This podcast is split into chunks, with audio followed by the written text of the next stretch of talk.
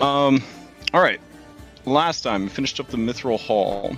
Uh, through diplomacy, you were able to sway uh, the Forge Master into uh, reigniting the Forge and actually sticking around to help with the creation of powerful weapons, uh, specifically weapons made from Mithril, but also other magical um, weapons can be made there thanks to the acquisition of Pythor's hammer, which was actually just sort of hanging out, doing nothing.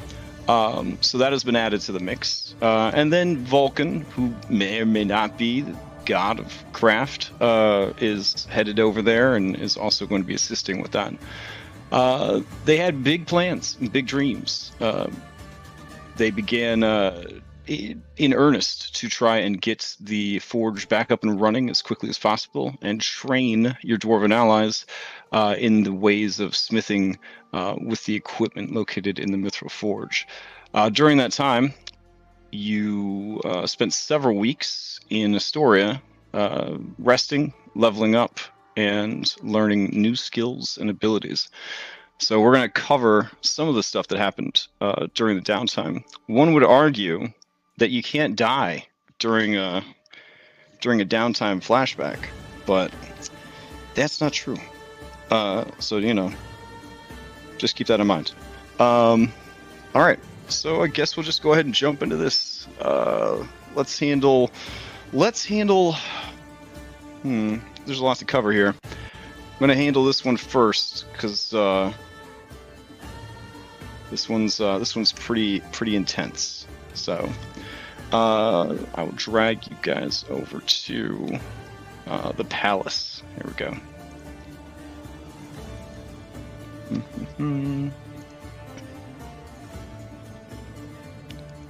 All right, so at the Palace of Astoria, which we now have an actual map for. So if anybody decides they want to try to like smoke uh, Vulcan or Pythor or something like that, that's uh, a possibility now. Uh, all right, so let's see if uh, drag one of these guys out. There we go. So if you would have been here for this particular part of the downtime, which is to say a fun family meal where you get an update on the status of uh, the Mithril Forge, uh, go ahead drag your miniature down. Uh, else, I will assume that you're off doing something else. Is this shortly after we returned with the Forge ready, or is this um, a couple weeks in? Uh, this is about two weeks into the. Uh, no, I'd say about a week into the downtime. Yes, it's about a week into the downtime. I think Astraeus would be gone by then. Okay. All right. So just Phil? Nobody else there? Having dinner with the family by yourself? Talus would probably be still in the glade. Okay. Fair enough. All right. Phil would have Trying. invited everyone to the meal with his family Aw. if you have time. Okay.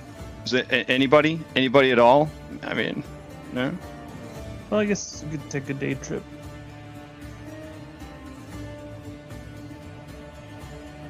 All right.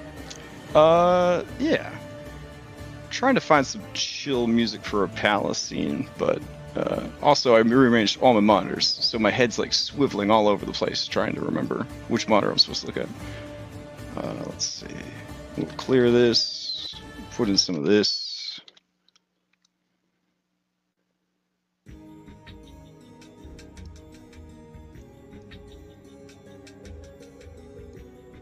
All right, it's not too bad. Uh, okay. So, uh, okay, Anastasia's there. Nice, nice. Um, flip the threes. Yep.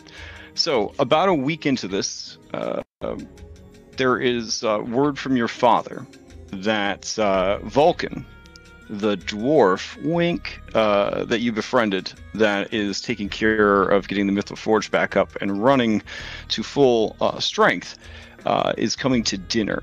Uh, he would very much like you and your sister to be there, and uh, you guys could bring any of your any of your friends. So.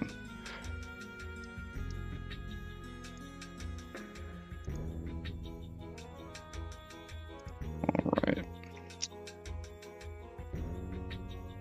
Uh, let's see. One.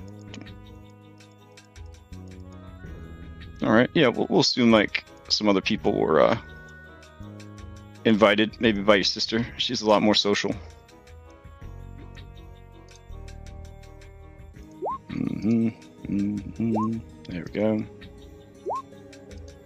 Oh, I thought maybe she just had like you know septuplets of handmaidens or something. Oh yeah, no. Oh yeah, there he is. Okay. Kylo. Uh, all right. So, as you guys are all sitting down and enjoying a meal, um, it is a delicious fare of uh, salads, uh, fresh meats, uh, pla- uh, plates with uh, cheeses and dried breads uh, to dip in like olive oil arrangements that have all sorts of like exotic spices and seasonings in them. Um, there's a whole course of just eating like essentially pastries. Um, so it's it's a good time. It's a good time. Phil, it's uh, I I see you're sitting next to um, uh, the princess. Uh, that's cool. Uh, it is uh, it is awkward. Uh, it not I, I guess it's as awkward as Chiros, Piglet of Legend, having his own seat at the table, um, which is a thing now. Um, he has become uh, kind of the favored of uh, of Pythor.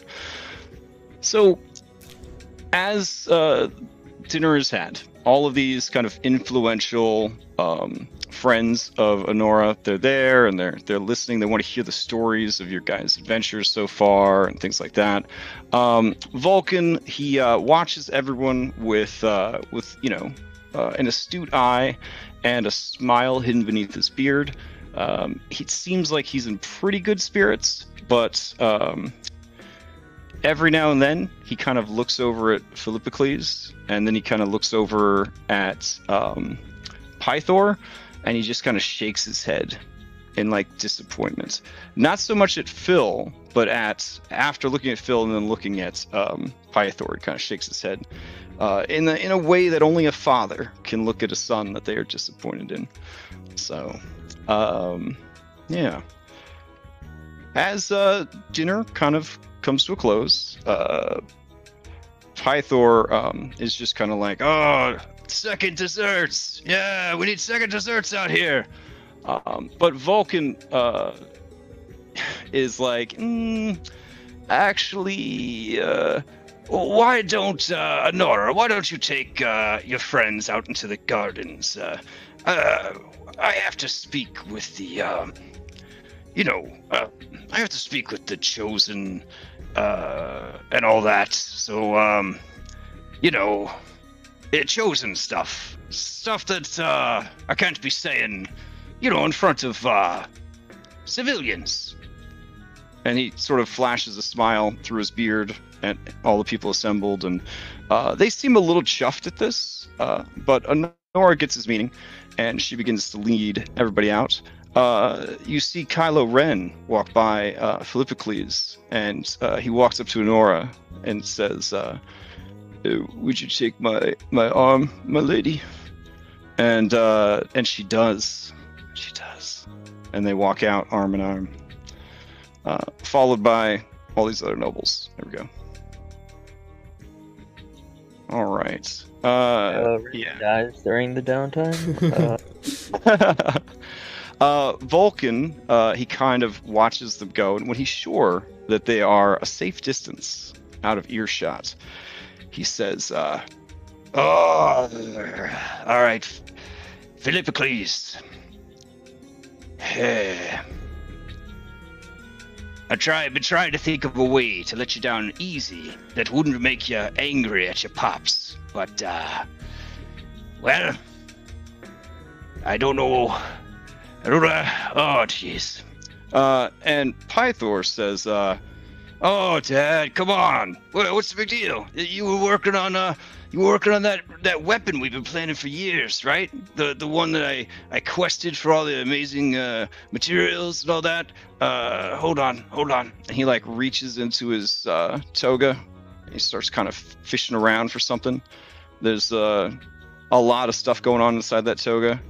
And he's like, "Uh, where is it? Uh, hold on. I had a, I had a backup copy. Did you lose the plans I gave you? Is that what's happening, Dad? Here, look. Here, see, it's right here. Yeah. Right? I mean, how hard is that to make, Dad? Come on, this is your thing. You make stuff, right? That's awesome. Right? Okay, so, I you know, you, I designed this. Uh, I I'm never gonna use it. It's this is for this is for Phil. This is for my boy. So, uh, you know, uh, get the lead out or whatever. Uh, when's it gonna be ready? Yeah. Vulcan just kind of looks at him, and he says, uh, uh, yes. Well, you see, uh, the amount of enchantments that you're trying to put onto this thing, uh, I can't just be re-smelting some already used adamantine. I need the divine adamantine ingots. You know, those, the ones that you quote unquote quested for, eh? That you took from the Imperians themselves and their secret vault. Those ingots.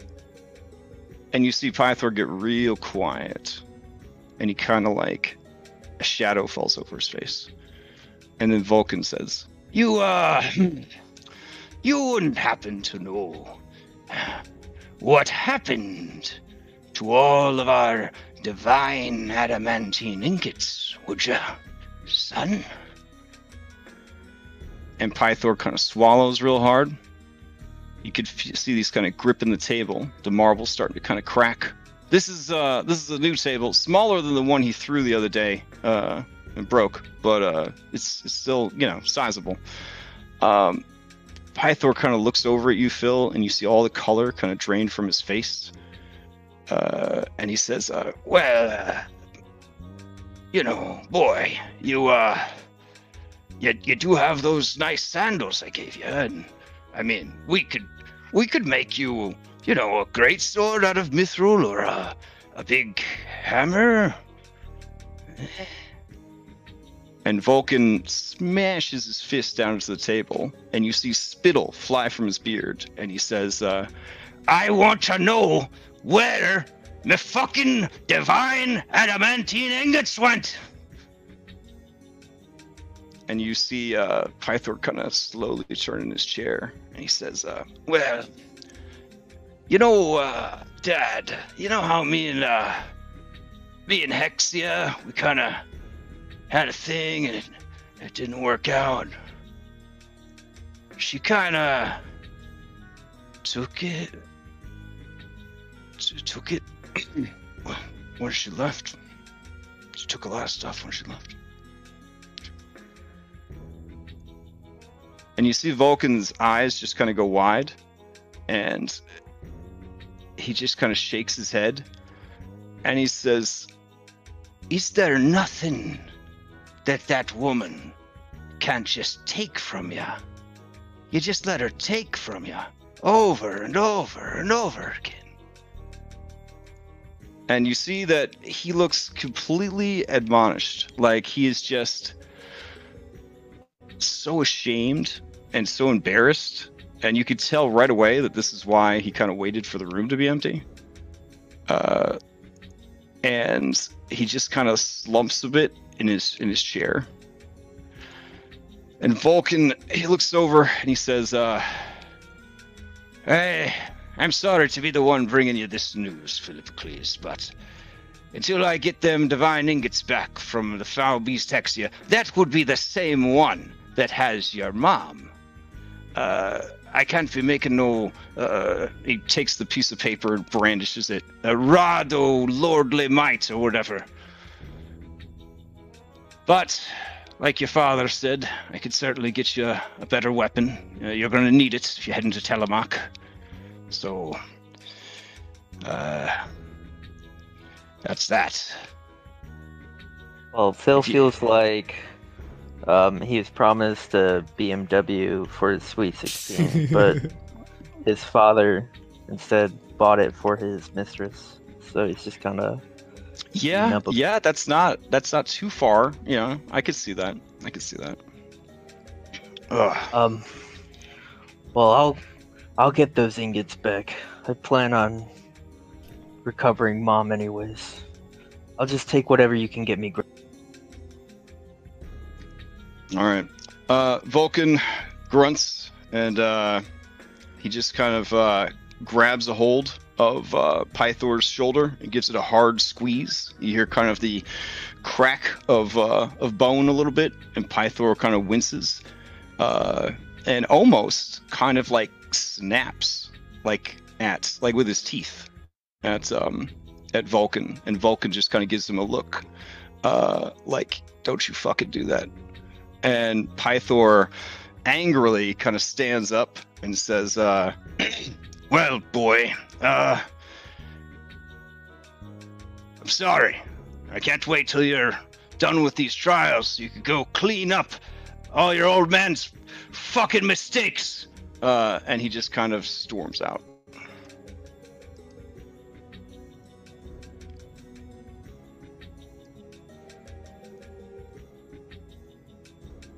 We were having such a nice meal. Uh, he's a good boy. He's just. He's too capricious. He, his heart is too big and stupid. Hexia done him all manner of wrong. But he can't bring himself to do anything about it. Alright, I will. If you do, you'll be freeing your father from a prison he's been in for a very long time. I fear, however, he's about to go dive into his favorite prison rather than own up to the feelings he's having. I'm pretty good at fixing things, but I can't seem to fix my own kids. Yeah, they're pretty messed up, from what I found out. Uh, Well, you know, uh, my wife and I, we tried a real hands-off approach. You know, real liberal. You know, let the kids kind of do what they want. You know, as long as you're doing it at the house, hey, it's okay. And uh, I mean, you know, one out of three, one out of three ain't bad, except for that one uh, married a complete sack of shit. So I guess, I guess it's three for three. And he just kind of like puts his face down solemnly.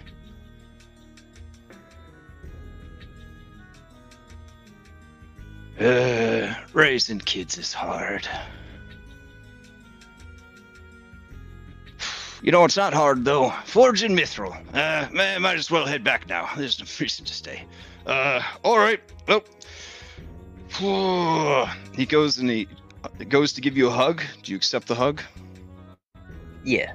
All right. Yeah, he pulls you in, gives you hard pats on the back. Uh, uh, Talus, always a pleasure. Anastasia, uh, I got uh, I got everybody working hard, so we'll have uh, we'll have mithril weapons enchanted and ready to go uh, within two weeks. Give me give me two weeks. We'll have them ready. All right. And so he kind of heads out. Dude, Phil just looks at um, Anna and Talus and he's like, it's so great having a family. I'll have to take your word for it. Yeah, Phil, it's weird, but like you've never heard Anastasia talk about her family. You're pretty sure they don't exist. It's really weird. Yeah. She's like one of them uh, Final Fantasy characters with the super like uh super orphan status, like beyond normal orphan. And now uh, Phil feels really bad because uh, he went from like being orphan status Yeah. to getting a, to like just inheriting a family out of nowhere. Oh, we'll find Mm. your family. All right. Thanks for So- coming to this meal. No problem. Okay. Uh, so next up, we're gonna check in with uh, Talus at the Grove, or do you need do you need some more time, Talus? Oh no, Okay. All right. We're just jumping all over the place. Time, it's timey wimey time. Everything is just uh, going every every which direction. All right. I guess I'll go ahead and delete all of these. Aw. I mean, you could keep them there like, you know, an inspirational poster, like a little little chimera kitten. It's like, hang in there, kind of kind of thing. All right. Yeah, I'll just delete them.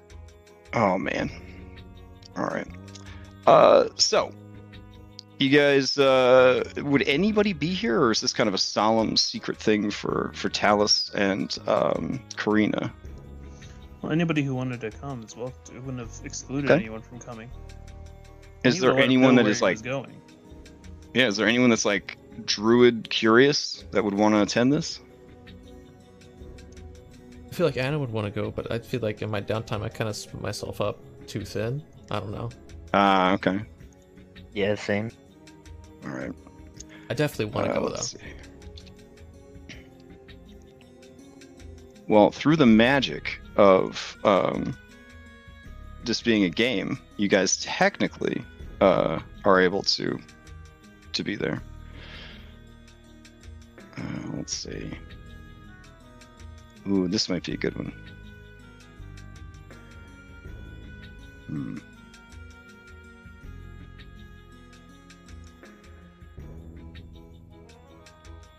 Is this too dramatic? Oh yeah, this is too dramatic. Uh, you know what? I'll grab the music from when the last time you were in the old woods. That's good music. Hold on. Ooh. Going way back for this one.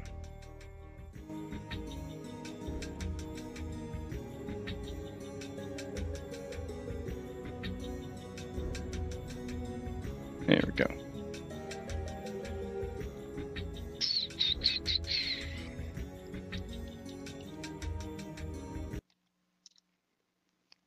So, um, you speak with Hercus uh, about training as a druid and potentially calling in a favor. Uh, you bring Karina with you to um, the Old Wood uh, as sort of a field trip as you continue to train her in the ways of the Amazonian enclave. Um, so let's see. Go ahead and drag yourself out to the map uh, if you'd like.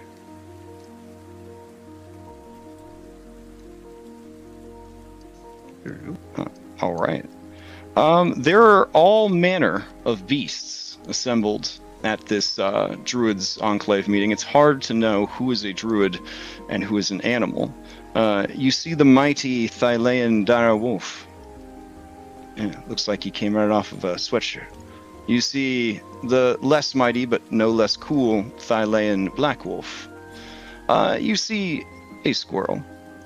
Um, you see that there are assembled two uh, nymphs, um, as well as three of the elder uh, druids. These were obviously druids who were not interested in reaching level 20 and ending the aging effect that time had on their bodies. Um, or if they did, they took their sweet time getting there. Uh, you also see an adorable fox over here, because there's not enough foxes in D&D. Um, Absolutely. the most terrifying thing that is present is a creature that the Amazonians spoke of only in hushed whispers because the creature is so invasive, so cruel, so terrifying that many worried if they spoke of it too often, it might show up. And that is, of course, uh, the geese of the foreign lands of Canada. Are Yeah. terrifying.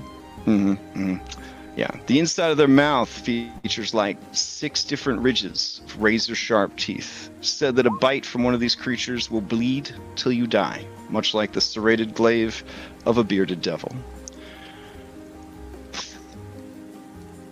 Oh, North Canadonia, my bad. Um, yeah, so the geese of North Canadonia. Uh, so, Hercus says, um, so, um, I, I really appreciate that you saved me, uh, and I haven't forgotten. So, um, when I received your sendings, uh, it- you know, it was, uh, there was no arguing. Of course, I want to help you. Of course. Uh, you did so much for me."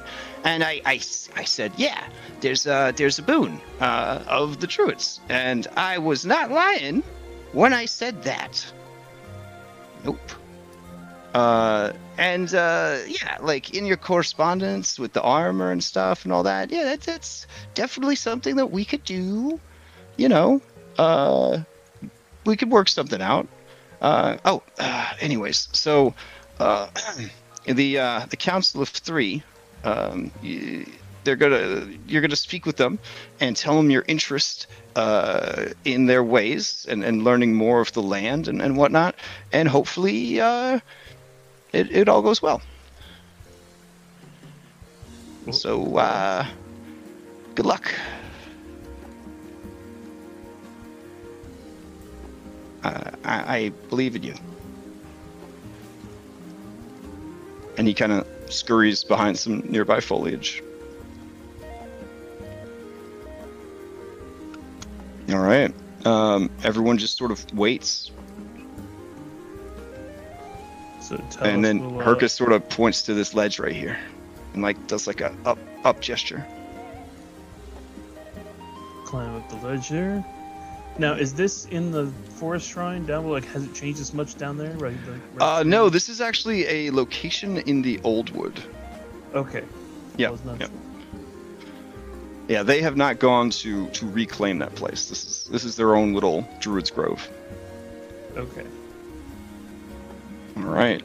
Uh, so this old dude was a little crow, because he's like, yeah, I spend one wild shape and I get to summon a familiar, because druids didn't have enough shit going for him. In your face, wizards. Um, and he uh, he kind of eyes you and says, uh, you you are the tallest dryad I've ever seen. Uh, either that or you're the skinniest and shortest treant. I'm not exactly sure. Yeah, step over here. Some of us can't see so well.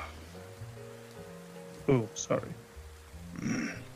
Ah, what brings you here? Uh, Hercus says that you did a great deed.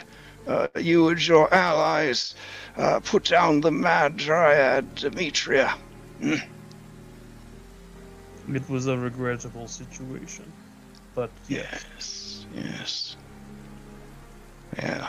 Anyone pushed uh, too far is bound to snap eventually. Hmm. Yes. Yes. So you stand with the chosen of the Oracle, uh, those who would uh, aid the settlers in their plight uh, as they continue their infestation of the land. Uh, that's part of why I'm here.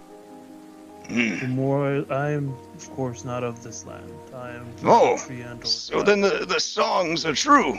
You uh, are a man who fell from the sky. Yes, that is the most apt description. Though I don't think I could even be called a man. I am made of wood and metal, yet do have the soul of a living creature. Uh, are, are you like uh, an awakened tree? She also has a familiar, because again, um, just uses one wild shape to get a familiar. It's, it's that easy. I believe we are similar in nature, and that's part of why I have come to try to understand more of myself and what was used to create me. For while I was built, I was given the same almost awakening as it seems the trees do. Some of the trees.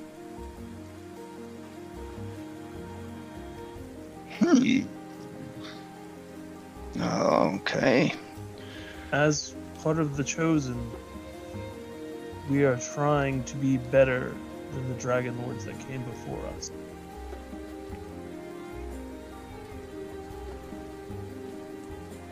I think part of this is understanding the land of which we are trying to save, to try to make a peace between it, not dominate it, as the Dragon Lords of the past seem to have.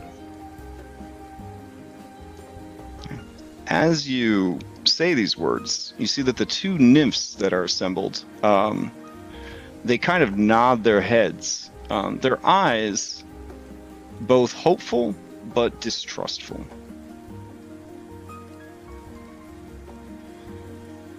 Well, you say you want to be uh, better than those who came before. They set the bar pretty low.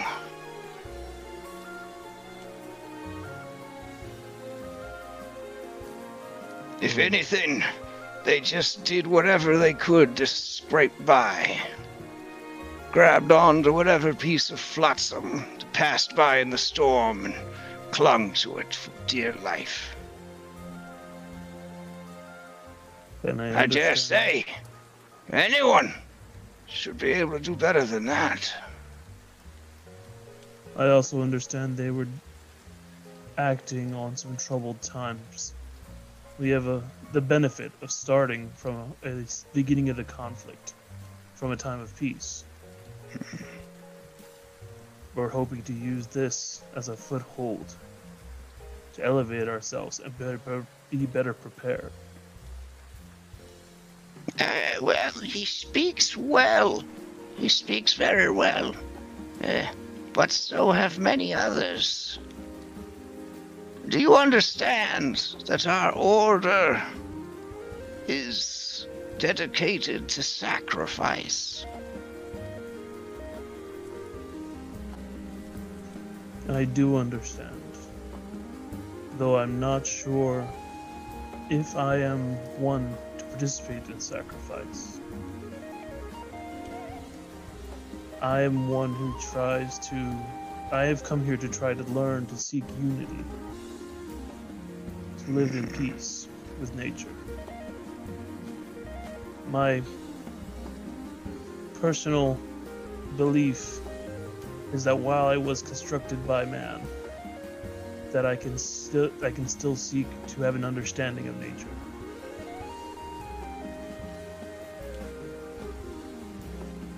This uh, smaller old lady kind of pulls the other two in for a druid huddle. Do you try to eavesdrop on the druid huddle? Um, I could attempt to listen. Hmm. Okay. Uh, give me a perception check.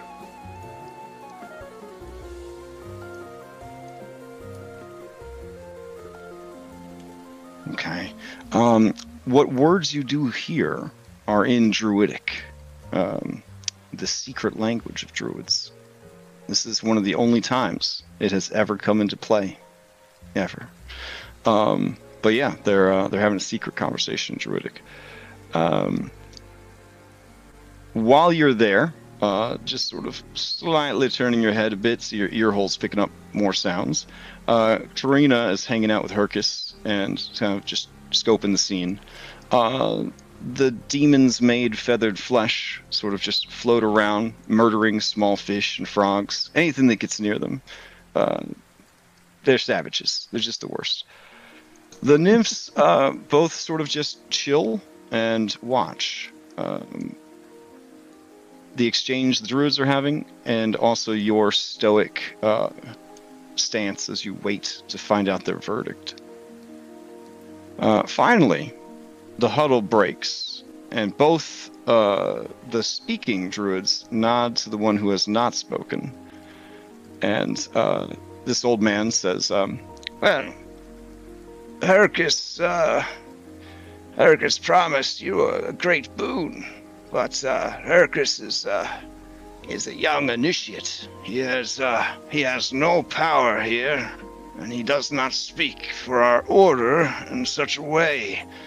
Uh, he will be lucky if the gods do not see fit to curse him for making such an oath. Uh, but perhaps we could save Hercus from his fate and uh, help you understand uh, this great land a bit more at the same time. Why not stay with us and learn a bit more of our ways, stranger. Perhaps our teachings will serve to guide you and your allies as you proceed on this great quest the fates have spun for you. I am very grateful for your offer and accept. Hmm. Hercus, uh, come forward. And he sort of timidly approaches. Uh, you will keep an eye on these two. Uh, any deeds that they do will reflect directly on you. So be mindful, for the full moon approaches, and the earth needs feeding. And you see Hercus get like real pale, kind of like shrink down into his his uh, druid cloak a little bit. All right then, uh, let us begin. We'll teach you what it means to live on and with the great goddess Thylea. All right. And so your training uh, begins. All right. So we'll zoom on back to Estoria, where Reset is uh, training until her sandals break, and then some. Is that that's what it says here? Is that correct? Uh, yeah, it's mostly Okay. mostly just training. Okay.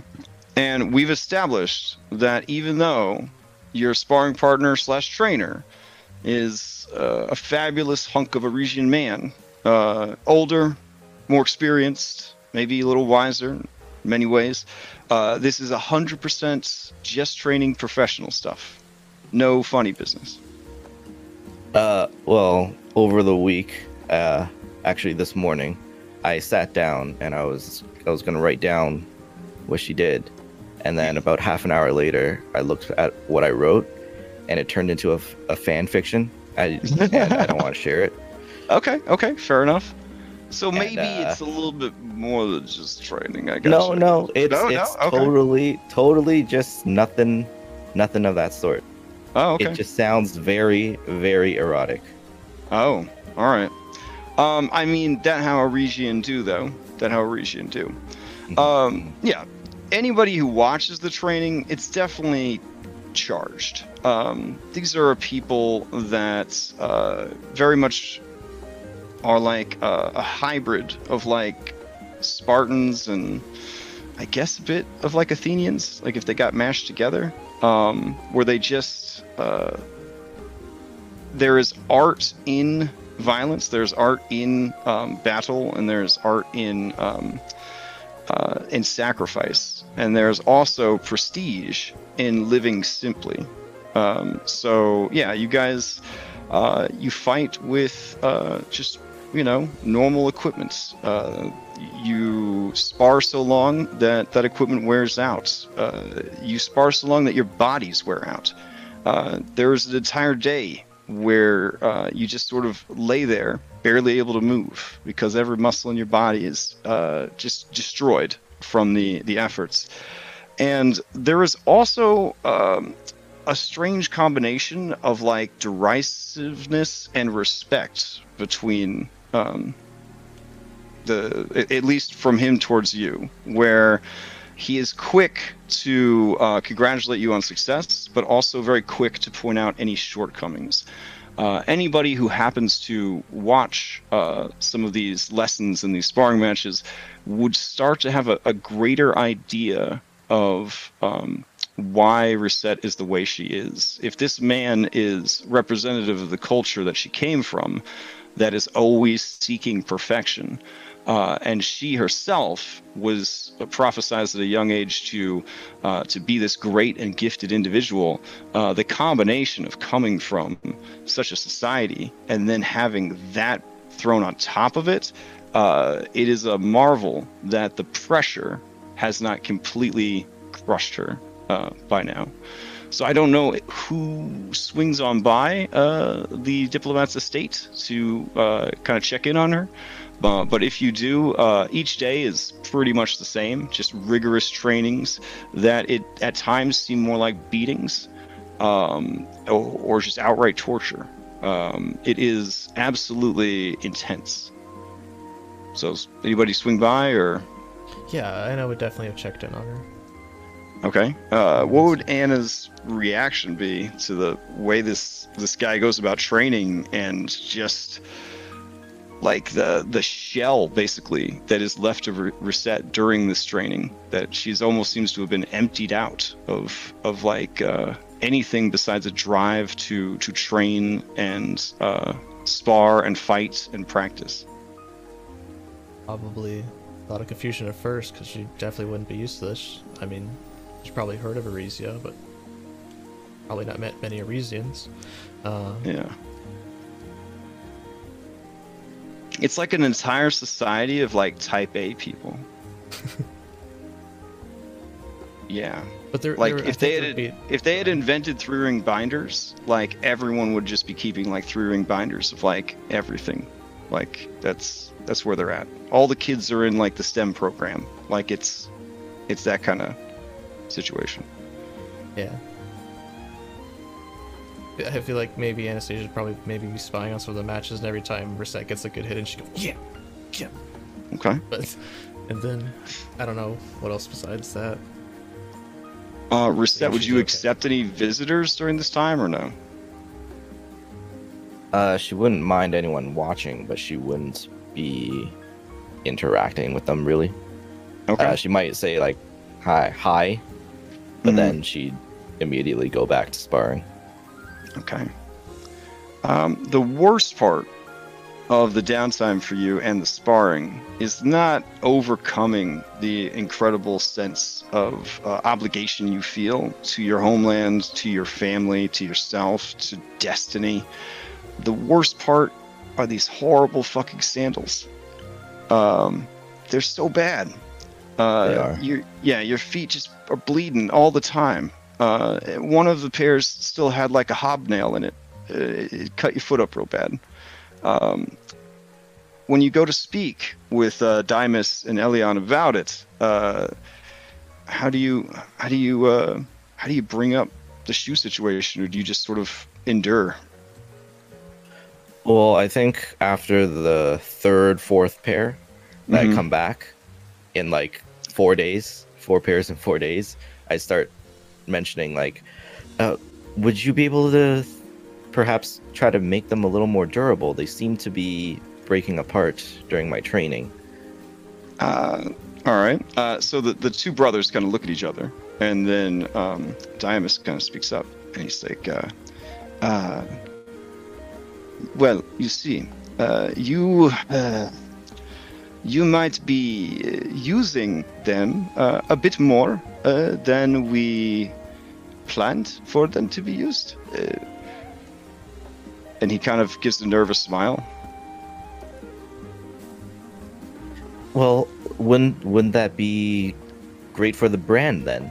You know, the, the Reset sandals are more durable than others because they're meant to be used more. Okay. They look around nervously because they don't want anybody to hear uh, that you don't like the shoes that are named after you. That uh, they've been selling like you know uh, buckets of because you know you endorse them.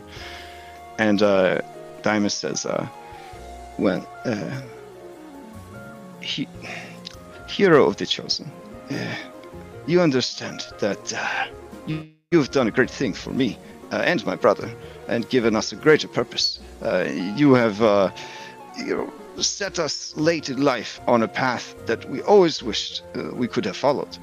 Uh, but um, I, I don't think that we are very good at making sandals or shoes. Diamonds, but but now we have all these orders, uh, and your name is on them. Uh, people, uh, they they are back ordered. Uh, we don't have enough uh, time in the day uh, to make all of the reset sandals, and then to have you come and point out to us that they cannot endure prolonged combat. Some of the people that are buying them, they are soldiers and hoplites. Do, you, do you see uh, the, the predicaments that we find ourselves in? Dimus, I did not come here to tell you that your sandals are bad. I came to buy another pair. But I want you to be better. Why do you think I've gone through so many pairs? Because I've been using them every day. Trying to get better. Because that's what I have to do. And now you could you could be like this and cry about how you can't work Oh, You his face can't flushes with anger. work with that workload. Or you could do better. Each pair that you make you learn something new and the next pair becomes a little stronger a little more durable. This is the perfect time for you to get better. That's the way i see it. That's why i'm doing this every day so i can get better Mm. His face flushes with anger uh, and shame, and uh, he kind of lowers his eyes, and uh, you know his mouth a thin line. He he says, uh, "I I understand. Uh, we will make you a new pair of sandals today, and." Uh, right, right this minute. Uh, we will close up the shop, and we will make you a new pair of sandals uh, right now. Um, and they do. And they do. And those sandals uh, are all right. They're like the best Payless sandals that you could have gotten. They last like an extra hour yeah, it's still it's still pretty bad. Uh, these guys are definitely going to need some a help. little improvement Now you recall before she died, uh, Kyra said that she was going to get uh, gnomes to just make all the shoes, but apparently that's not happening because she died. So now now the shoe deal is in danger of going belly up uh, with your name attached to it. These two old dudes that thought they could be cobblers. I mean, I don't know. I don't know what to do. Well, Dimus, how much money have you made so far? Oh, uh, we have made a great deal of money, and because your manager Kyra uh, died so horribly, uh, may the gods keep her and love her, uh, and may she stay out of Lutheria's uh, kingdom. And he kind of pours out uh, a little bit from his flask uh, when he when he brings her up. Uh, so we do have uh, money. We thought about uh, maybe hiring people, but we are embarrassed that if we hire people, they will see that we do not know what we are doing. Perhaps then you do not need to hire anyone, but rather find someone to teach you, to work under. Oh, do you think that would be shameful? We are both very old. But you are both still learning. All right, the two There brothers is no shame look at each other. attached to wanting to get better.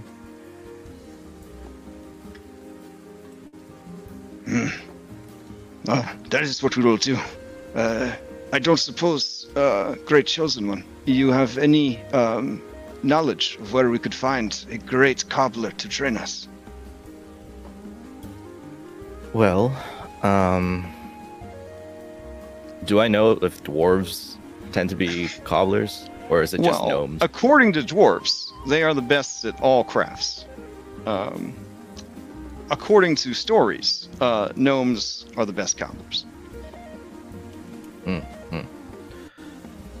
Uh, would I have heard? Can I make a check to see if I've heard of any gnomes in the in the city, or if Kyra Uh, mentioned the name of any of those gnomes? Uh, yeah, yeah, you could do that. Uh, Isn't go that ahead the and give me an. give me a history check. Okay, okay. Um, there is a village of halflings, like a, like a community of halflings outside of Estoria. That's the closest concentration of small folk that you know of. Okay, well, halflings aren't gnomes. She's not They're not. racist. So, Mhm, so she will, she will uh, mention the dwarves then. Okay.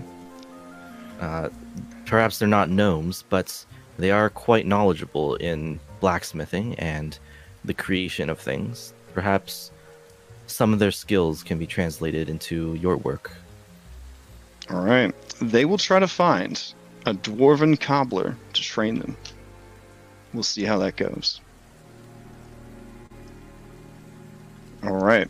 So, uh, you return to your training. Uh, and yeah, let's jump on over to the Temple of the Dragon Lords to check in on Astraeus. Uh, Astraeus, I know that you secretly have a surname. How, how do we pronounce your secret surname? Rhade. Rhade. Okay. Got it. Like the dude that was in Psych? Or, or is he Rode? I don't know what that is. Um, Oh, okay. Rhade was the uh, first officer on Andromeda Hmm. in the Hmm. Commonwealth days. Okay. Gotcha. All right. So uh, you head back to the Temple of the Dragon Lords. Um, you have uh, grown out your hair during uh, your time with the Chosen, uh, as indicated by your new miniature, and uh, gotten a, you know a bit a bit more beat up. Uh, you feel like in the care of um, the Oracle, she may have you know um, babied you a little bit, you know, like baby fresh kind kind of situation. Um, and now oh, that you was like moisturizers. and- Oh yeah, yeah, yeah. She had you on like a daily skin routine, and like she was always like obsessed with cutting your hair. Uh, I'm gonna put out Versy's business. She's one of those ladies that likes to pop back pimples. You know what I'm saying? So like she's always always harassing you. Yeah, like she had like a whole kit for it. It was it was horrible. If Instagram was a thing, she would have totally like been videoing like the pimple popping for her for her feed. I mean, I, I love her, but I mean, if there was one thing, one thing that I could be like, no, no, no, no, we change this, it, it would be that. Fair, fair. Cause that that nasty. Uh, all right. So back at the temple. Um, yeah. Let's see. What were you trying to uh, cover here? You wanted to kind of follow up uh, a bit more on your history. You wanted to talk to this guy about your dreams. Like you wanted to just confront him about your theory. Like what is the plan here? well, my plan was that over the the first few days, he would be wanting to learn anything he can about this Astraeus who led the Dragon Lords. Um, not necessarily alluding to any thoughts I had or suspicions, just getting as much information from Aesop as I could. And uh, once he feels like he really doesn't have anything else he can tell me, I intend to go get the answers from the one person I think has them. Um, as you are asking uh, Aesop these things, Aesop begins to, especially as your hair kind of grows back out and you start to really resemble uh, the statue that is present. Uh, and the more he talks to you and the more um, he teaches you about the history of the Dragon Lords, he himself uh, starts to ho- like kind of become a bit suspicious. Uh, he contacts fellow historians and tracks down something um, that he is nervous but also eager to show you. Uh, and so you've kind of um, arrived at that point where he's like, uh, "So I, um, I took it upon myself to um, see if I could track down some of the personal effects of your namesake, and um, well, it cost me uh, a few favors and perhaps a small fortune, um, but I I have acquired this. Um, and he kind of, uh, you know, pulls like uh, a cloth away from a small painting. Uh, the painting is of a woman. She has uh, platinum blonde hair and steely gray eyes. Uh, seeing this, you feel all of the air just kind of empty out of your body. You know this person. Um, you know this person really, really, really well, but it, you have no idea who this person is. I want to know who this person is. Uh, well, um, this this is uh, Selene uh, Rhade. Um, she was the uh, I I believe I'm pronouncing that right. Uh, she was the uh, the wife of of your namesake.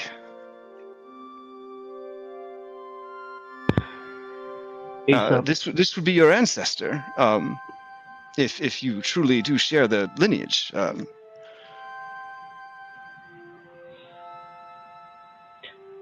this this woman, she is human.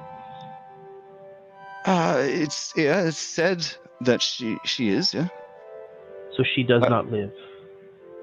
I I would not think so.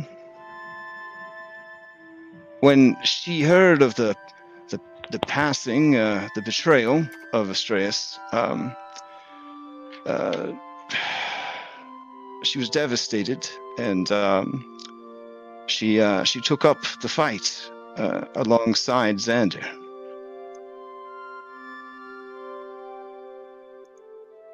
She uh, she she died in in battle. But at least that's what historical accounts say. Something is not right, though. What you speak of happened centuries ago. But I swear to you, as I look upon this visage, I know this woman.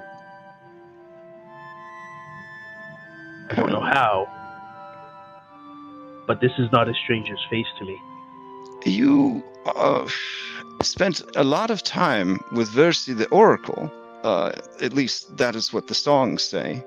Uh, and you know, Aesop kind of blushes a little bit. Um, I I don't go in for that sort of thing, but um, it is said that a nymph of her power um, can, and he kind of looks around, feed on memories. You seem very confused about a great many things. Have you thought perhaps to just ask?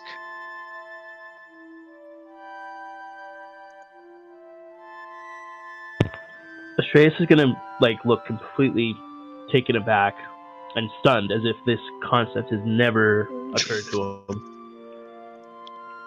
Yeah, And- Aesop pats himself on the back. That's why he's there. That's why he's there. Not, not that uh, loser Kyra. Yep. So, got herself killed. Aesop didn't. Aesop best NPC. So he high fives himself.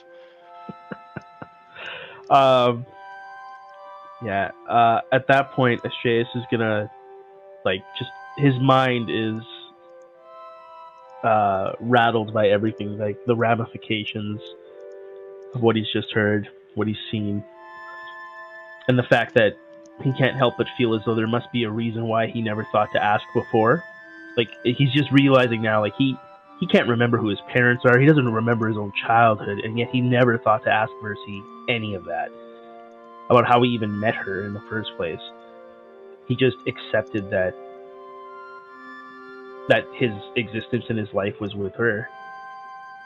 And so he's he's going to gather his gear and ask Aesop to inform the chosen that I I need to see the oracle and I will be back as soon as I can. Oh, all right, I, I can do that.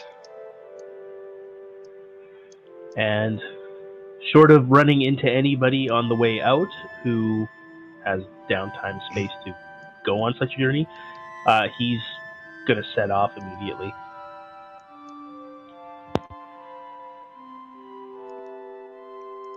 anybody want to accompany him, or you gonna let him go off on his own?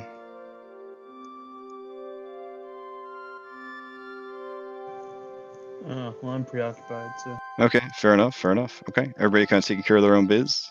All right. Uh, if that is the case, uh, real quick. I don't know what impact this would have or if it's a possibility. Um, mhm. had Hypatia been present at the session today, I would have suggested that she can come along. Uh, true. I, I did speak with uh, Hypatia's player. Um, Hypatia is uh, essentially doing a postgraduate uh, work program um, during the downtime uh, to try and cover the abhorrent cost of being a wizard, uh, which there was a long, long diatribe about the unfairness of uh, wizards having to pay for everything and sorcerers getting it for free uh, and warlocks having sugar daddies and the, the whole deal. Um, yeah, uh, she's also taken up a part-time job working with uh, Parthala, the um, mage who, uh, the centaur mage who runs the uh, Third Wish, uh, doing scroll scribing and um, basically um, indexing and all that jazz. It's one of those times where like everybody's on like summer vacation, but your friend is like a real bad spot financially, and she had to take like three jobs. So I see, I see. Yeah. Um, the only other thing that I would take care of, whether I don't know whether this would be a before or after, is uh, uh, just shopping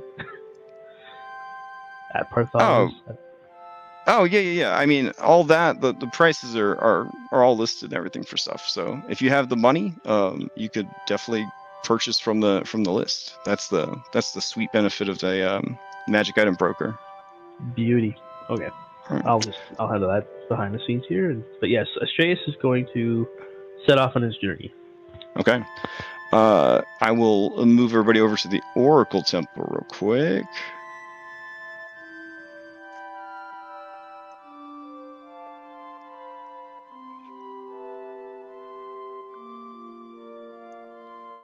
All right. So you go to the Oracle, um, uh, Versi. She is overjoyed to see you um, because you are her favorite mortal, um, and so um, you are you are welcomed with open arms. Uh, priestesses uh, insist on you know dis- disrobing you, washing you, anointing you with oil, putting you in like ceremonial, uh, you know, toga, the the whole deal before you are um, brought before Versi. Do you agree to any of this, or Um, I would. This is this is still what I view as my home, and this is, I guess, sort of a comfort. Like this is typical of when I do come home. right? But when I when I do first lay eyes on Versi, it's it's odd because I still genuinely care for her and love her. But I've spent this journey wrestling with this not even memory, just this image from a painting and being told that this was Astraeus's wife and with my suspicions, the ramifications of all that are confusing my reaction to her. Mm. So Now, I would be Aesop did give and- Aesop did offer to let you take the painting if you wanted to. Ooh. I would not have brought it with me to the Oracle. I would have asked him to hold on to it and keep it safe, and and uh, I I may still take him up on the offer, but uh, where I'm going, I I don't want to bring it with me. Okay. All right. Um, so, properly uh, cleaned, anointed, and garbed, um, you enter uh, the temple. You see your boy Sidon over there. Uh, he's he's looking pretty pretty cool with his uh, with his you know um, big old glaive spear type situation going on. His third eye, uh, his super handsome beard, his exposed muscular chest. Uh, good old Sidon. Um, it's weird to be standing in front of a massive statue of a guy who is planning to kill everybody, and everybody's kind of chill about it. Yeah, it's another like oddity that never really occurred to Astraeus until now. He's he's experiencing a lot of that right now. Just hmm. like, wait, what? All right, so Proteus, uh, the right hand man or, or left hand man of uh, Versi, says, uh, Ah, you return, Astraeus. Uh, I've heard through the bard's songs uh, that you've made progress. Um, two, two divine trials uh, taken care of. Uh, uh, very, very interesting. Um, well, you only helped with the one, but uh, you know that's fine. I'm, I'm sure it still counts. Um, the the oracle uh, is excited to see you, um, and so I will stop talking. uh, and he kind of backs up. uh, Astraeus is going to step forward and and just say um, he's going to look at Versi. He's going to be like staring right at Azure as he speaks, but he's going to say, uh, "Proteus, please take the attendance and give us some privacy. Uh, the words I need to have for the Oracle are for the Oracle alone." Uh, he kind of blushes a little, and he's like, uh, Uh, well, if you would want that, you're welcome to go down to your chambers. Uh, but we, we can also leave. That's that's fine. There's there's chores to be done.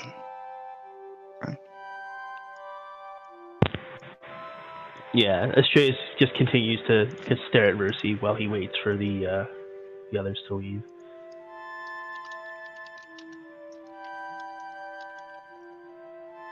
And then, yeah, once they do, he's he's drawn to her. Like he'll step forward as if to embrace her before he sort of catches himself, stops, and just says, "Versi, who am I?"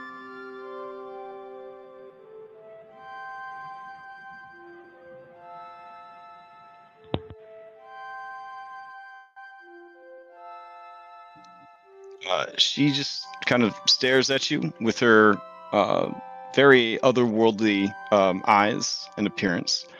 Um, and there is no smile on her face. She says, um, You are Astraeus.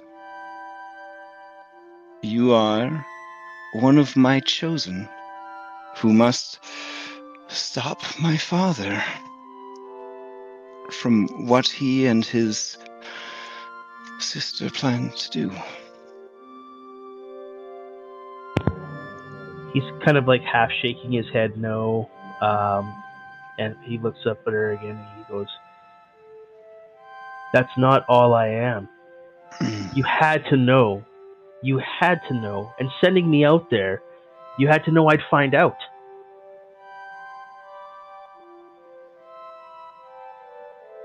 what did you do to me how am i still alive then. Why can't i remember anything Because.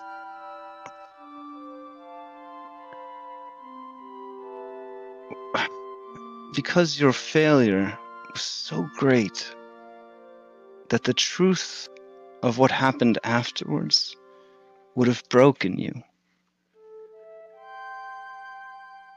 I did not wish to see my future champion broken.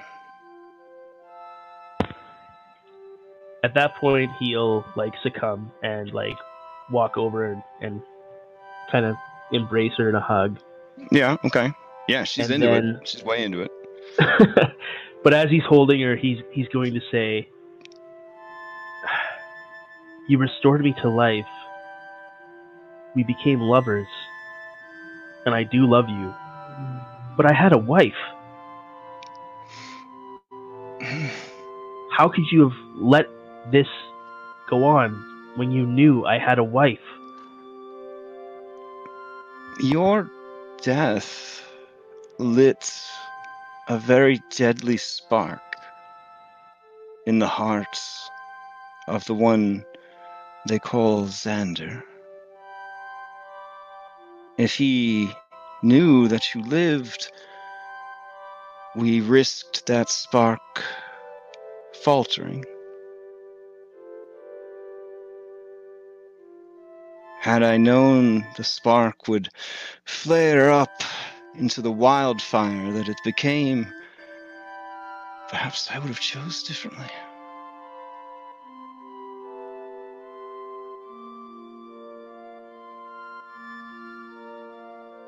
So it is true. I am Astraeus, the Dragon Lord. You are. You are the first, the one who led the others here in the land's time of need. The one who tried peace and diplomacy, who tried to understand the land and its people, and was betrayed and rewarded for his kindness with death. And in your death,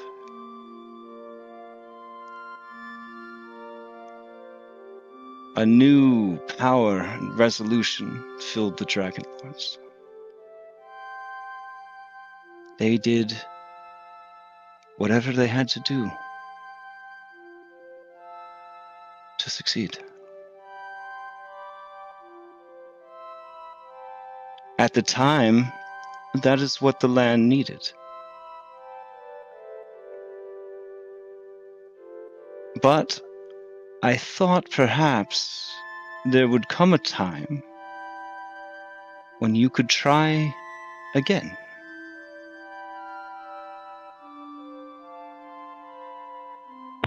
He'll sort of uh, stand a bit more resolute at that statement. And uh, he'll just kind of put a hand under her chin and say, There's one more thing I need of you before I leave. What is my path in all of this? Am I supposed to just help these chosen? Am I supposed to kill your father? What do you see of me, Versi? You've never told me. Hmm. I must have seen a great many things to have gone to such a great effort to find you, raise you, and keep you all this time.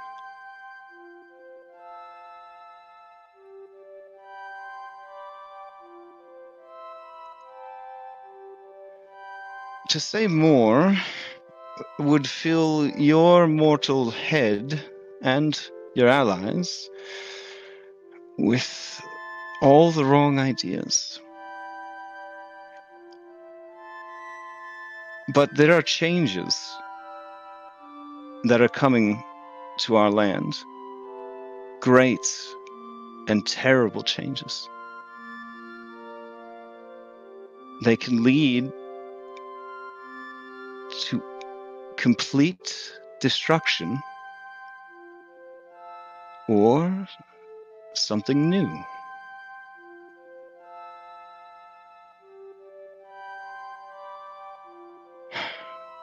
But you have arrived just in time, just as I knew you would. Hmm. Soon, you will travel to the necropolis at Telemach. There, you must retrieve the weapons and armor of the greatest Dragon Lord.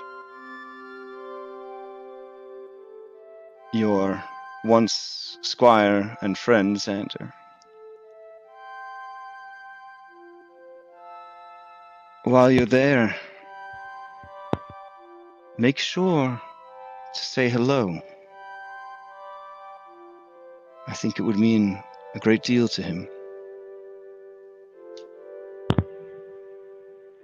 I. The necropolis is a tomb, Mercy. Hmm. Yes, and I I know. But many in the necropolis um, do not care.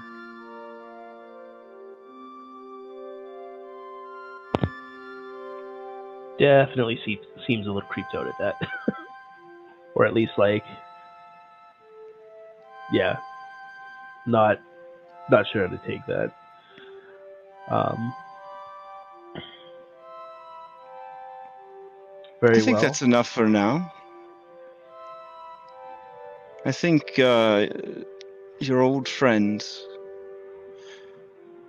is your next step. It's He'll just- pity what happened to him in the end.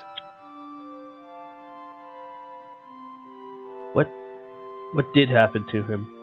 Oh. I do not wish to burden you with that.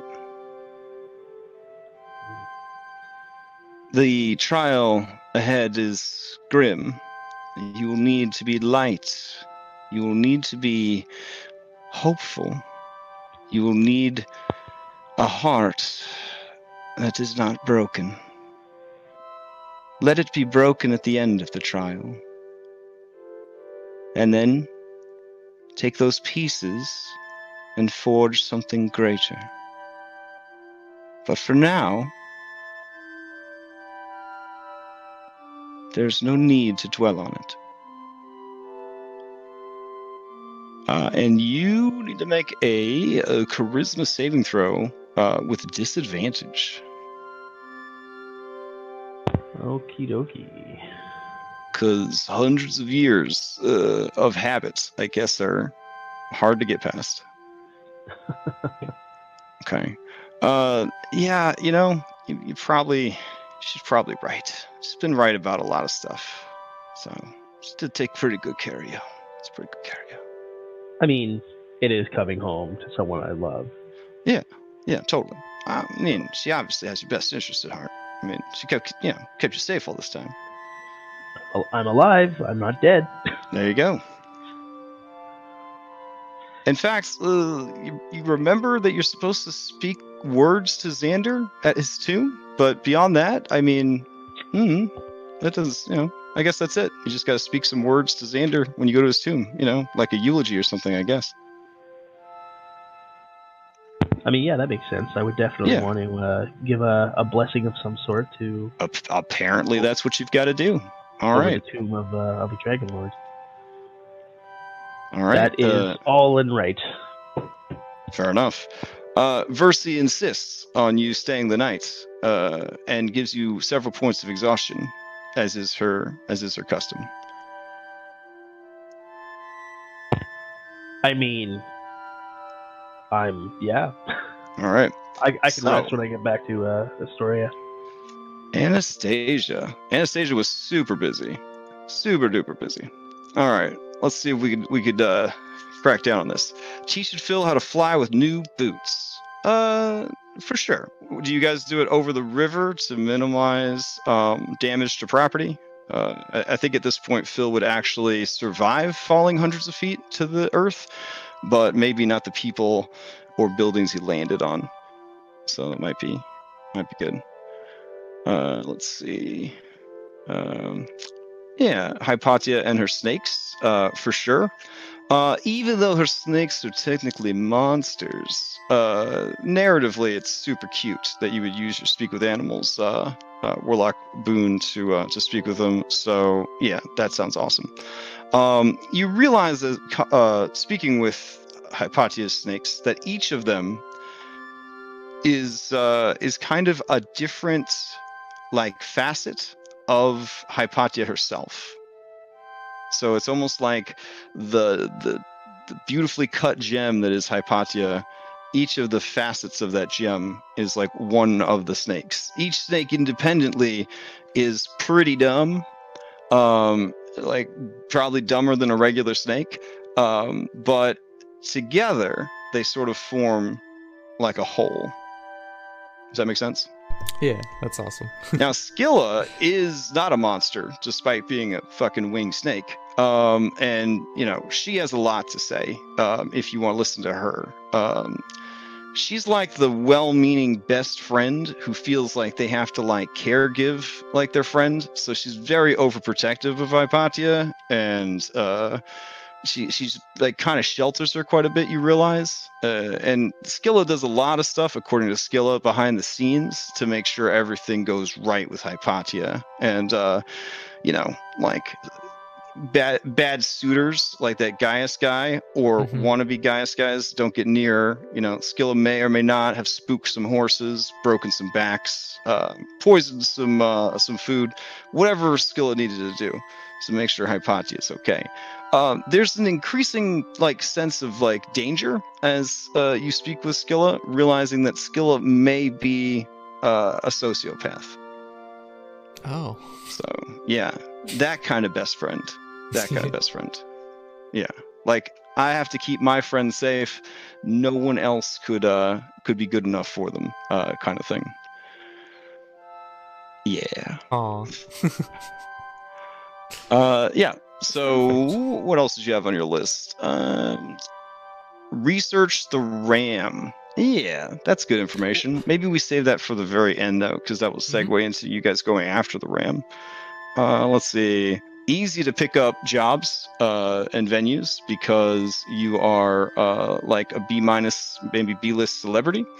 So there are plenty of people uh, who would like to um, hear what you have to say, hear what you have to sing, hear your stories, hear your voice. Uh, many of the prejudices that um, settler races have against natives uh, don't extend all the way to sirens in the same way that it would to like harpies or um, some of the more uh, violent um, and I guess savage uh, monstrous races.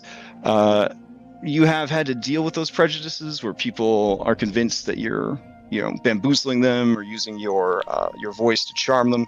Uh, but you're finding that when you are popular and famous uh, people tend to either turn a blind eye to shortcomings which is something you've noticed with hypatia uh, or um, do a complete 180 and get really into it. Um, so as you look around some of your uh, your concerts, you do see um, uh, young youngsters and even you know adults uh, with like feathers in their hair and um, that whole thing, trying to kind of capture the essence uh, that is uh, Anastasia. Um, so yeah, all all of that goes really well. Um, if you wanted to, you could collect money from these efforts. If you are just performing them to perform, um, then that's fine too. Um, let's see. Uh, with Astraeus, he does spend a lot of time um, at the shrine. Um, I think if you are using Estoria as your base of operations and you're sort of checking in on everybody um, as time permits, you're going to see that gradual change in Astraeus um, over the course of these three weeks. Um, I don't know if Astraeus would come back and just be like, "Yo, dudes, I'm the first Dragon Lord," or if uh, he's gonna play it closer to the vest, or, or what the situation is. But there's certainly a change by the end of the three weeks, and not just the hair extensions. He he would uh, wait for an opportunity when everyone is together to uh, to do that. So, um, like while um, while Talus is out at the Grove, he he wouldn't call the others and move Talus out. He'd wait until there's an opportunity when everyone is uh, Okay. positioned in a way that he can have one meeting instead of having to go through it one once. Yeah, no, I, I think um, definitely if she's watching you like constantly go to the uh, temple all the time, and then you go off on this thing, and you come back, and you definitely look like something has changed, and like you you've you've you found something that you have lost, then she wouldn't pry you about it. She would just kind of be happy uh, for you, but she wouldn't like pry into your business.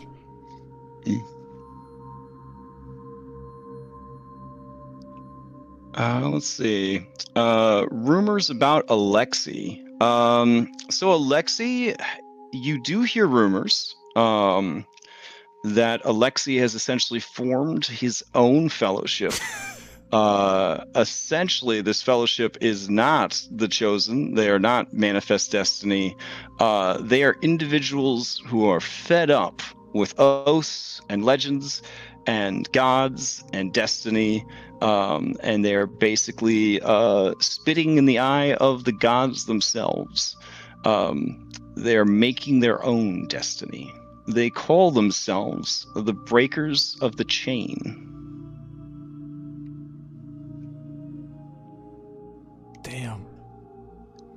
That's really cool. Good for them. Yeah. Uh, last you heard, uh, they had subjugated a tribe of Cyclopses um, in the north. Okay. Yeah. Well, that's less cool.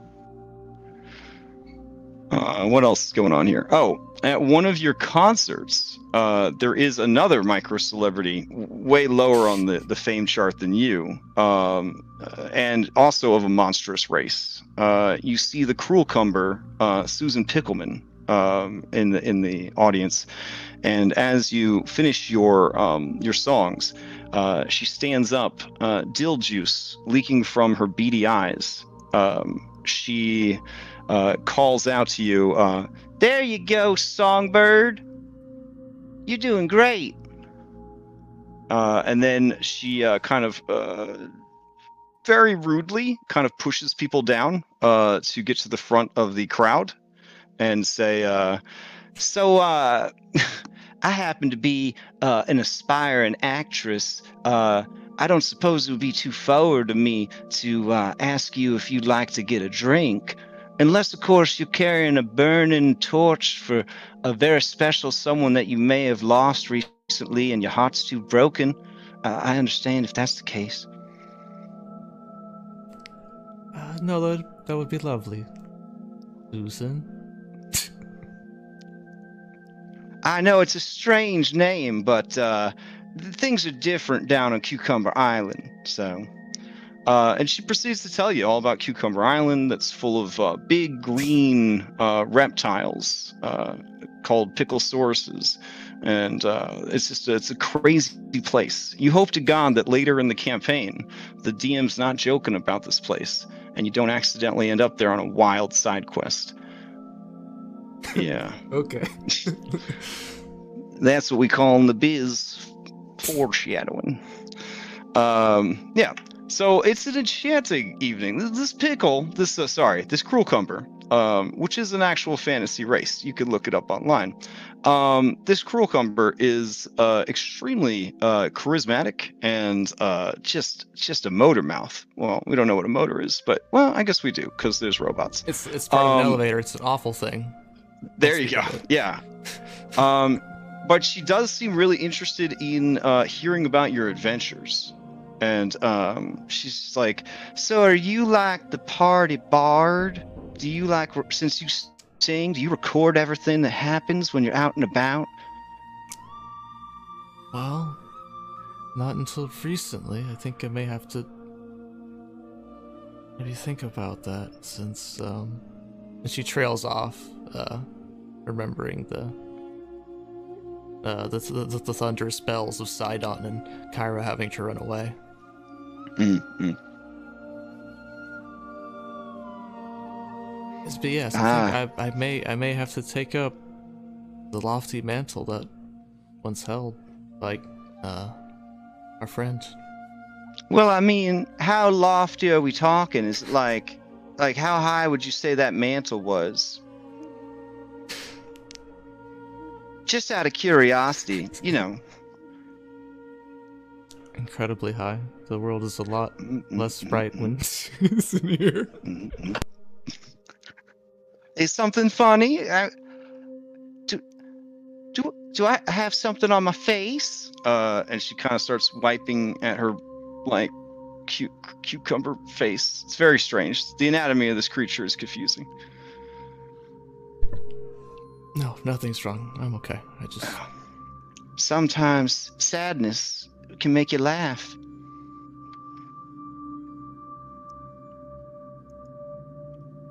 sometimes. Um.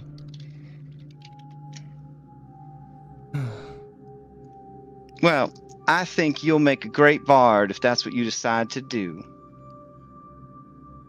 But don't you have like a magic chicken? Isn't your magic chicken going to be upset if you, uh, you know, doing other stuff?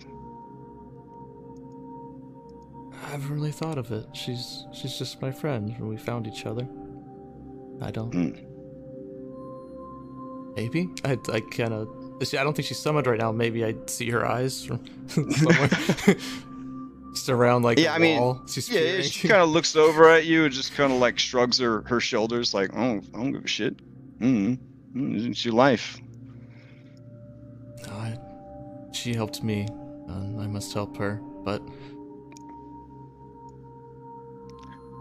Well, if the burden is too great, um, and you are looking for a new bard, uh, I mean, you know, the Thalassian Hydras, uh, you know, that we're probably going to be breaking up. Uh, there's been a lot of No. drama hmm amongst the troop. Yeah. Apparently, there's a real sexy new actress that joined, and everybody's after her, and she's just causing all sorts of problems. now, S- Susan, don't don't compare yourself to her. She's probably a you know what. Right. Yep. That's probably it. I, I thought your Oh, well. performance was wonderful. Thank you. Did you go to see ET? Uh, did I go to CET? Yeah, maybe. 'Cause Okay. Yeah. What was your favorite part? when the um the small one rode the, the, the unique contraption that let him fly and took the um the the smaller rounder one with wings up into the sky the special effects Oh. were amazing And and then they flew in front of the moon and made that iconic silhouette. Mm-hmm. Mm-hmm. yeah Yeah. Did you hear the warbling songs of the coyotes in the background? That was me.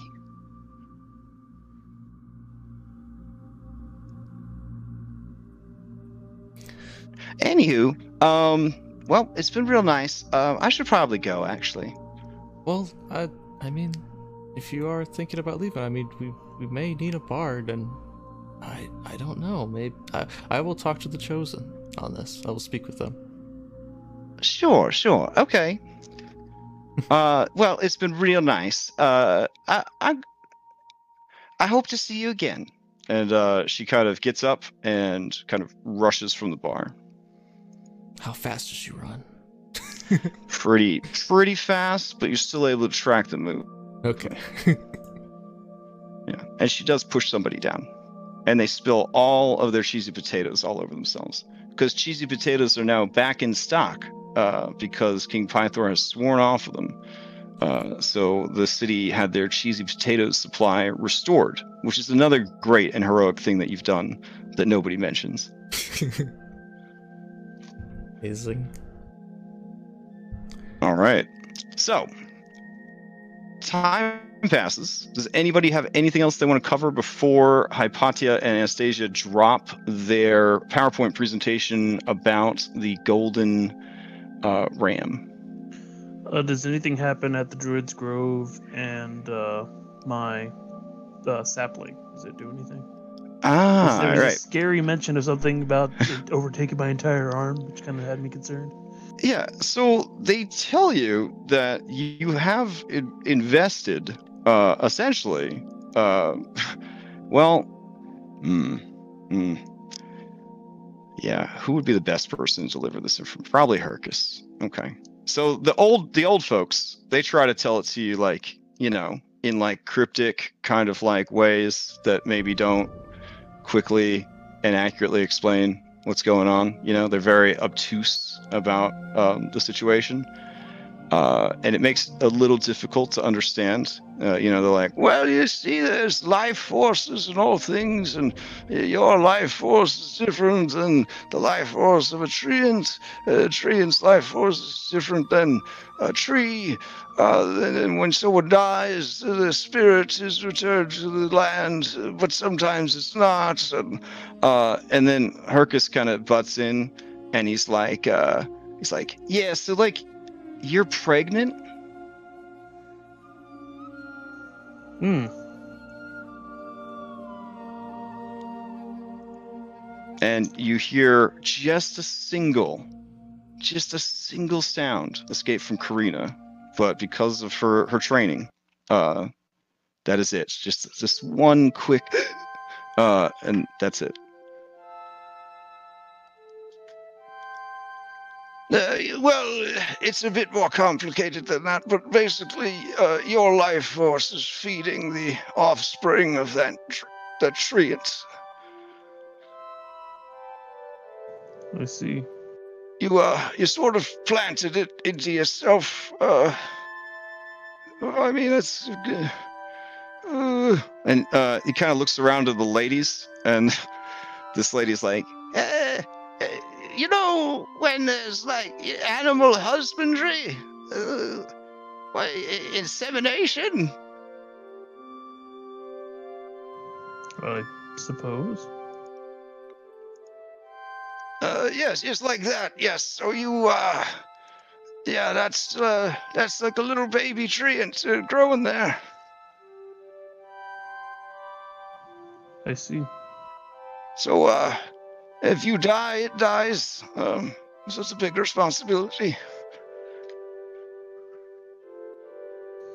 Will There, there is a there's a chance though that uh, at some point uh, the the spirit growing within that sapling uh, may make a bid for your body. Uh, tree and saplings in the wild are, are known to do that. They latch on to a normal tree and eventually uh, take the tree over. Uh, your spirit, I'm, I'm assuming, is much stronger than a uh, than a, uh tree. Uh, so you you'll have to make a difficult choice, I suppose. Uh, if you give your body up for your uh, ba- baby, or uh, I don't know, uh, cut it loose. I guess. It's uh, well, we haven't really seen something like this before. Well, I guess we should just have to see how it progresses. Hmm. Well, I hope that uh, the things that we have shown you over the last few weeks have taught you more of this land. The land itself, you see, is alive, just as you are. If anything, I feel you might have a greater understanding of Thylea someday than even we, strangers to this land and even they, children of this land. Though I suppose the nymphs, uh, being an extension of the land, perhaps they they do understand. Perhaps your understanding might match theirs with years of training.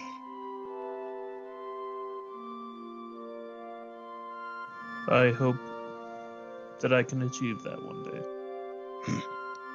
Remember, wherever you go, whether it be sea or sky or land, it is Thylea. Even those dark, hollow places beneath the earth. That is her as well. She is everything. She is our whole world.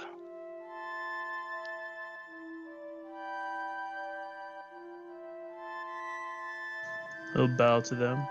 Hmm.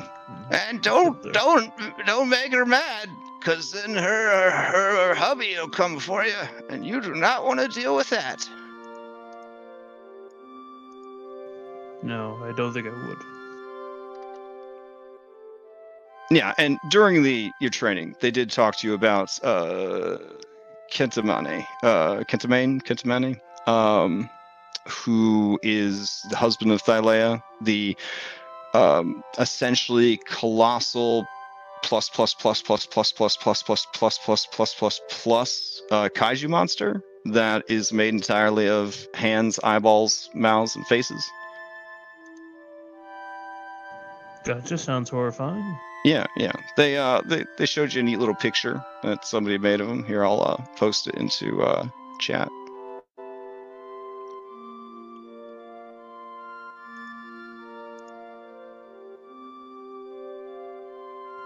Let's see. Mm-hmm, mm-hmm. All right. Um, so essentially, uh, with your stuff here, um, you're gonna have. I don't know if you're leveling into druid yet, but you're gonna have essentially the background necessary to level into um, druid. And during your time there, uh, they listen to you know um, Karina and you kind of talk of your adventures and of what happened with Demetria and the the treant and the treant sapling and saving the children and not killing the Fey uh, emissaries that were there um, to meet with Demetria and who had kind of met with failure.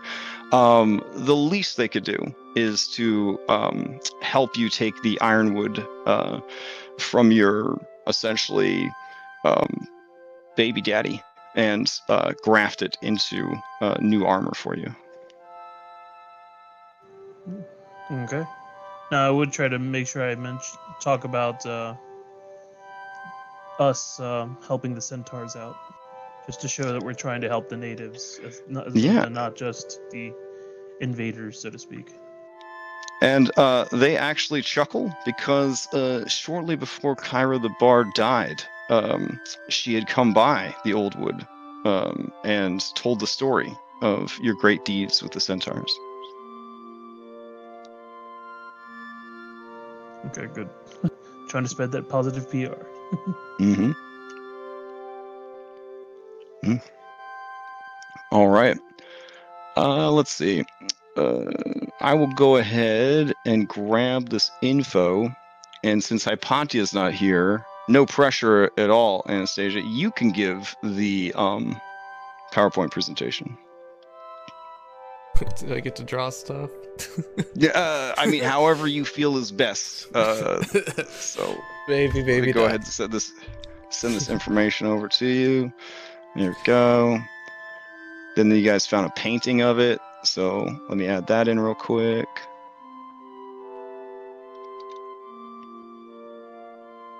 Mhm.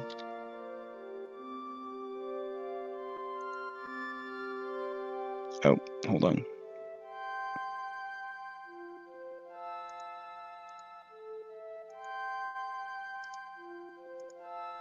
Um, and uh, also, quick question. I know we spent a lot of time Mhm.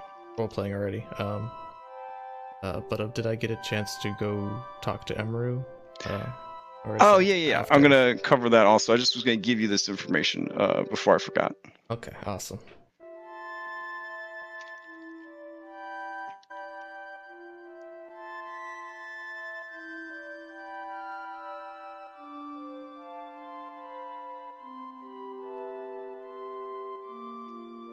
Right. So, uh, ba- back at the Mithril Forge, uh, which I didn't clean up for any role playing, uh, I'm, I'm the worst. Uh, but I'll take you over to the map anyways. Uh, when you return there uh, to check in on the dwarves and uh, see how they're doing, and to make sure that you know maybe the dwarves haven't all been killed, uh, and that Vulcan is you know holding down the shop kind of deal uh, you do uh, go to meet with the Forge Master. Uh, she is um, hard at work and nowhere near her bathtub. Uh, and she seems extremely um, happy uh, to be working, to be bossing around, and you're pretty sure that's a flaming scourge that she's hitting the the dwarves with when they screw up um yeah uh, she seems to be in pretty good spirits as she uh just sort of beats these uh these dwarves senseless and gets them to work harder corrects their mistakes um and so on and so forth. The dwarves, for their part, much like uh, Reset, they definitely seem to be in their elements. They uh, are not like you know wincing at the pain. Uh, they are not panting at the heat, which is absolutely sweltering. Uh, they are mostly nude, uh, except for just like you know um, pants basically and like aprons, uh, and just sweat just constantly pouring from them. Uh, they have a decanter of endless water uh, that serves as their water cooler. Um, they take frequent breaks for hydration, but for the most part, they are just working themselves to the bone. And they seem absolutely joyous to do so. Uh, One Ear, as he is now called, is no longer stone. Uh, and uh, he and the others are so pleased um, to see you. Uh, but your attention, of course, uh, is drawn to the Forge Master herself. So, what did you want to talk to her about? Uh, basically, I wanted to talk to her and describe um, the the visions I had about being trapped in the, the very same pot she was that Lutheria visited upon me. Mm. As you kind of uh, share in this mutual torment, um, it it starts to become apparent to you that your particular issue um, is not one that is shared by her. Um, she seems to be completely um, in control of and um, able to speak about um, her past, her clan, her um, her people, her history. Um, nothing besides you know her freedom for the last ce- centuries or whatever has been taken from her uh, in the same manner that it has from you. Um, so beyond the similarities there of being tormented by Lutheria and um, that feeling of isolation and things like that, um, you realize that for this creature, um, a she's immortal, so um, the passage of time to her was frustrating, right? Um, but you know, ultimately something that she's going to get over. Um, you can see that her her mood and her threats about ending the dwarven line of Thylea and all that have already sort of burned themselves out as uh, new um, fires of, uh, of passion for craft and the trade and um, to a certain extent revenge against Lutheria uh, have kind of taken over uh, her her mindset and her attitude. Uh, it is something I, I would assume that you might feel glad for her, uh, but maybe sort of selfishly sad for yourself that like the similarities between your shared experiences don't maybe go as far as you thought. Like that there's no Yeah. that whatever's happening to you, it seems to only be happening to you.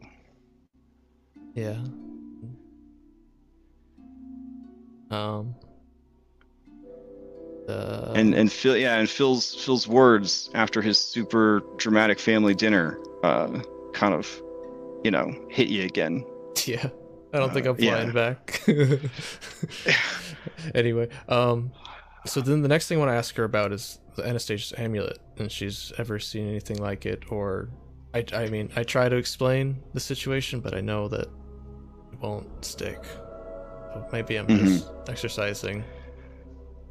Yeah like I don't know. when you show her the thing she's intrigued by it when you explain what happened with the thing like she just it's like that you're not saying anything at all Yeah. um, and she congratulates you on such a fine piece um, and you know mentions that it must be soul forged um, which is uh, which is fortuitous that it works for you because uh, soul forged items only work for the people that they're made for uh, or their dis- you know direct descendants so it, it must you know it must have been meant for you That is definitely comfort. Yeah. But it's one of those things that as she tries to focus on it, she doesn't seem able to keep her it doesn't seem to keep her attention. Yeah. Okay. Um.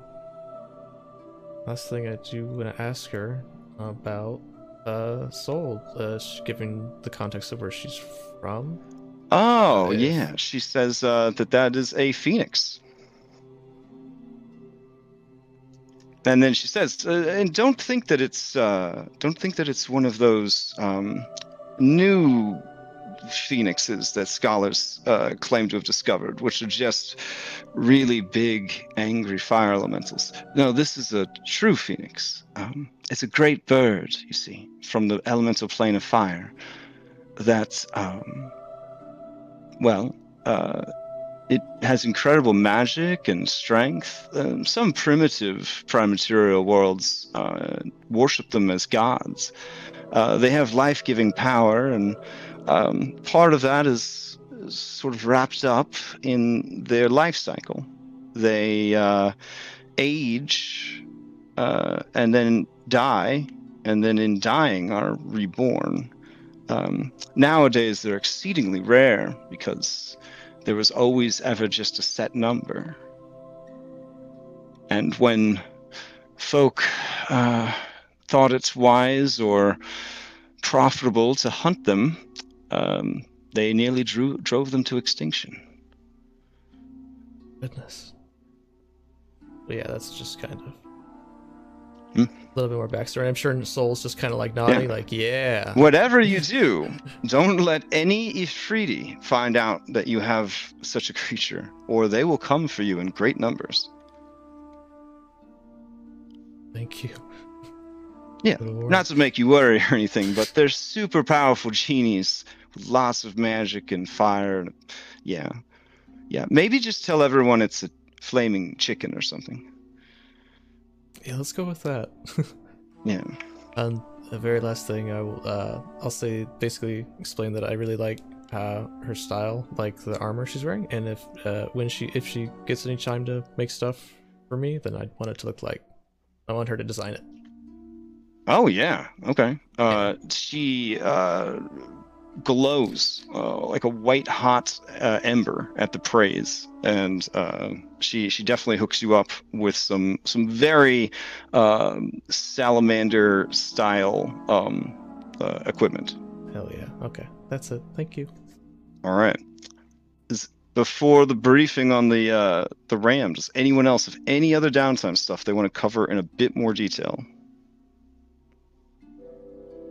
Phil, Astraeus, Yes, uh, do that while I read this uh, paragraphs. Just wanted to know if the um the amulet is recharged. Ah, uh, it most assuredly does recharge during the downtime. Um, do you call forth Grandma? Uh, maybe just for conversations at night, but Okay. she'd probably be too tired to go into any big details. Just kind of just filling her in day by day of things that happened. it occurs to you that grandma uh, uh, is definitely not a Region. Because grandma keeps like uh, giving you a hard time about your trainer. And, uh, you know, like if your grandma was a golden girl, she would be Blanche. Hmm. Mm. hmm Yeah. So there's a lot of like, you're my grandma. I don't want to talk about this before bed conversations. Uh, and and she's, you know, there's one time where you guys were wrestling and the amulet got smushed against his pectorals, and uh, yeah, uh, you take it to mean that in her heyday, like to say when she was alive and had a body, uh, grandma was maybe as vigorous uh, in her uh, pursuits of love as King Pythor himself. Grandma. Yeah, yeah, she's a scandalous old lady. She's a scandalous old lady. It's not like that, Grandma. I, I, I mean, that's that's the problem. That's the problem. Um, yeah. So she she's you know she tries to be respectful, but she's also now that she's got her energy back, uh, she does she does talk to you. I don't want to say incessantly, but you're sort of in like a Jiminy Cricket Pinocchio situation there, where she's been piping up more and more frequently. She also starts asking you how you feel about this Astraeus guy. What about him? Well, you know, he's growing his hair out, and it looks kind of nice. And you know, if you're gonna start the whole like Dragon Lords thing, like you could be like a Dragon Lords power couple. Mm, I think he has a thing with the the Oracle. Oh, which wait, with Versi? Yeah. Oh yeah, better better not then. Yeah. So she gets super possessive of her of her men, and I'm not saying like no, I'm gonna say it. She kills people if they mess with her men. Like, just ki- has them killed. Yeah, I've noticed. Um, like Verse, we've met Versi and um her sister, uh, Demetria, and they've they've both kind of been really scary when Mhm. it comes to when it comes to their men. Are, Yeah, are I mean- like that? Well, it might be less of a nymph thing and more of like a side-on thing. Oh, Yeah, he's he's pretty intense. he I've heard. is. Yeah.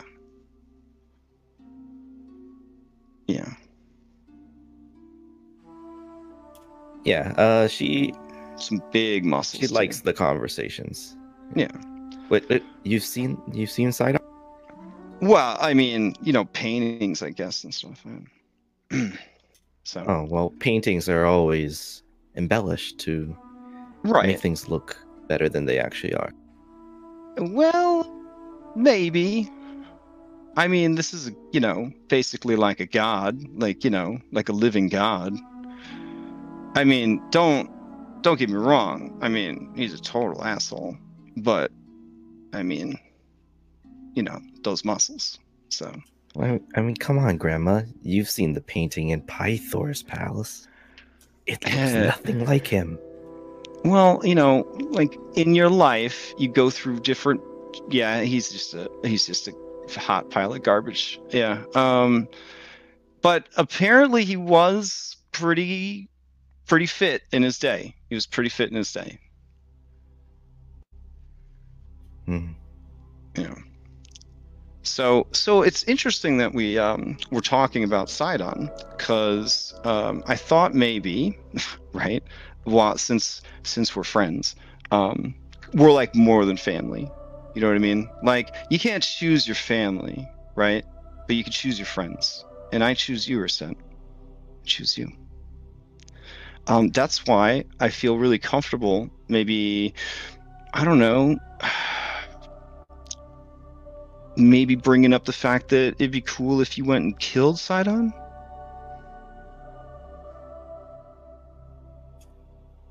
Well, that idea hasn't exactly been something I never thought about. Right, right, right, right, right. Well, I mean, it's going to be a little bit tougher we- than the King of King of Oozes. Yeah. I'm going to put that out for you. How would we go up against? Well, that's why uh, step one, you got to get strong. Step two, you got to have strong allies. And step three, you got to make sure that those allies don't get mixed up in a whole lot of bullshit. Oh, that does happen often. Mm-hmm. Mm-hmm. Yeah, because I'll tell you what. You got to start this new Dragon Lords thing, but like, I can't really do that with Sydon in the way, you know. He's like uh, he's like that shitty little kid that's gonna knock down your block castle after you work really hard and build it. Um, a big part of making sure that the Dragon Lords are gonna be a force to be reckoned with is to make sure that he's out of the picture. Well, all the more reason for the training. And I'll be there with you every step of the way. And when I think you're ready, I'll let you know uh, a bit more about how we can sort of remove him from the equation permanently.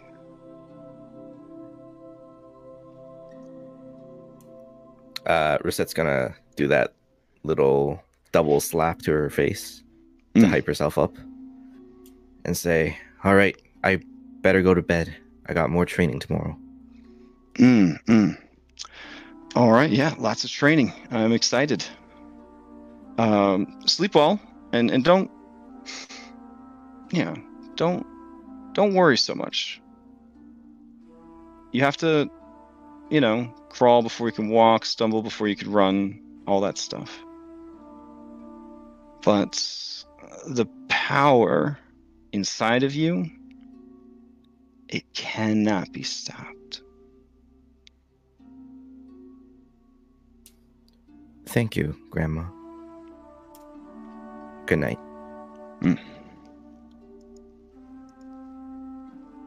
All right. So, Anastasia, where's our presentation before the break of the uh, Golden Ram? Oh, okay. Let's see. All right, is everyone here? Could ask that real quick. Hello. Yep. Yeah, yeah, we're Yeah, yeah, we're Hey. Yep. All right. Um. So.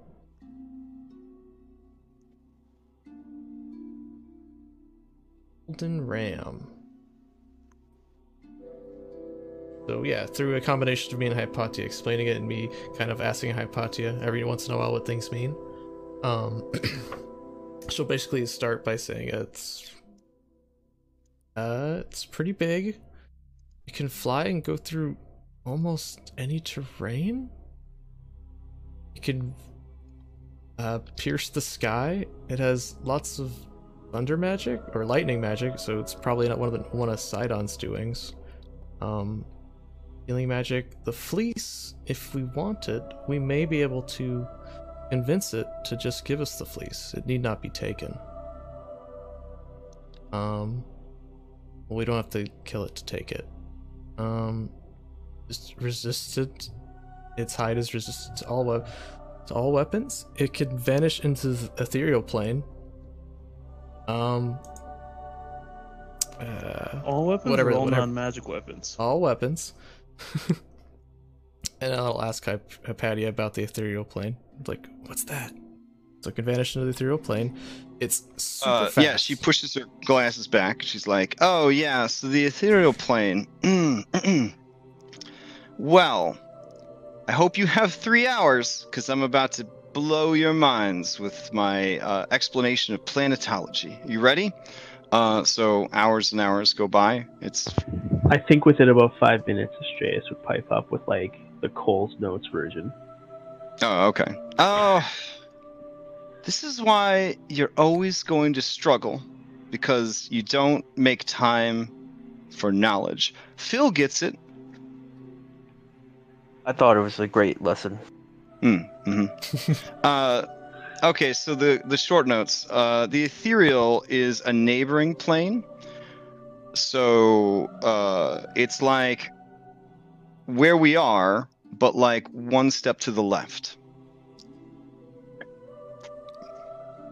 Whereas like the Feywild would be one step to the right, and then the Shadowfell would be one step down. So it it's exactly like our world, but it's a world of like spirits, basically. There. Yeah, so I, it could disappear and reappear at will. Like, While it's in the ethereal plane, you won't be able to do anything to it, but it won't be able to do anything to you. But the fact that it can fly and go ethereal means that it's as evasive as everybody says it is. Even Philippocles wouldn't be able to grapple it uh, for long because it would just poof to another plane. That was my question. it's, Mm. it's incredibly fast, too. Um, here. we found a- But it's very intelligent, and its hobbies include healing, uh, medicine, uh, wrestling. Yeah, maybe, Phil, maybe you could challenge it, maybe a contest. Something. That would be exciting. Is there anything I could do to anchor it to uh, this plane? Uh, I'll look to Hypatia. no idea.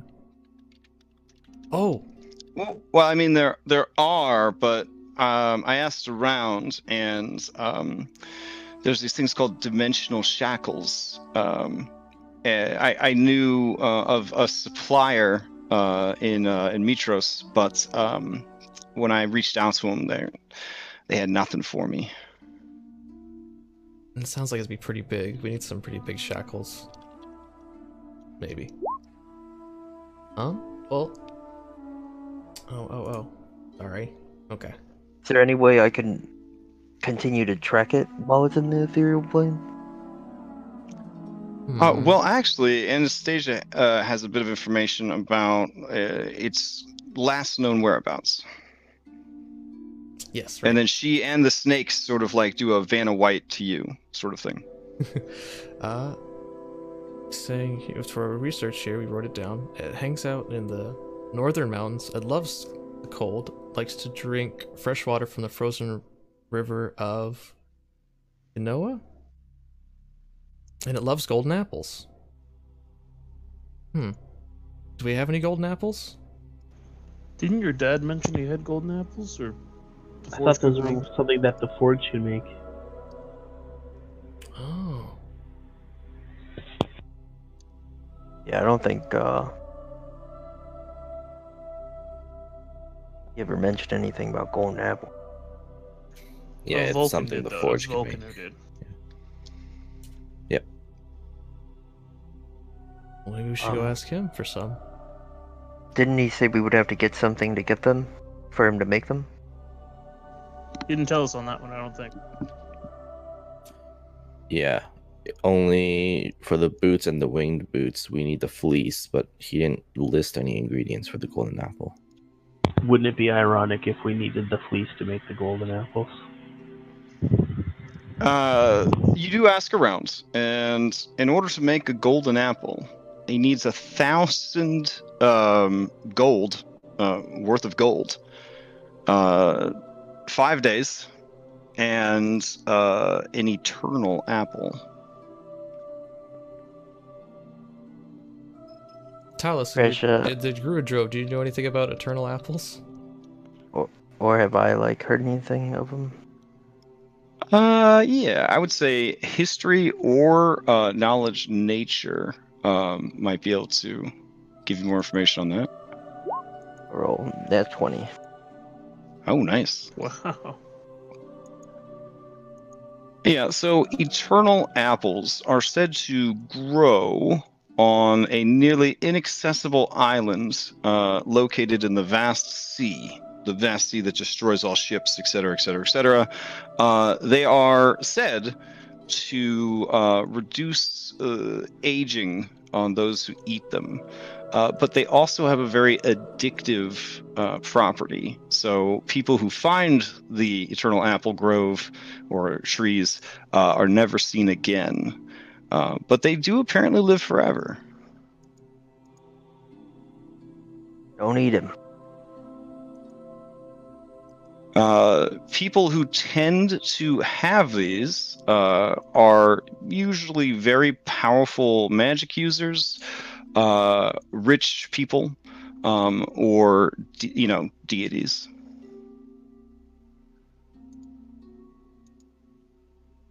Well, we got a couple options. Do you know? Do I know how far away this island is? Uh, you do not. Uh, also, keep in mind that the seas that are so hard to navigate are not just hard to navigate because they are far, but because there is like a constant maelstrom that just sort of grinds up boats, flying creatures, etc., etc.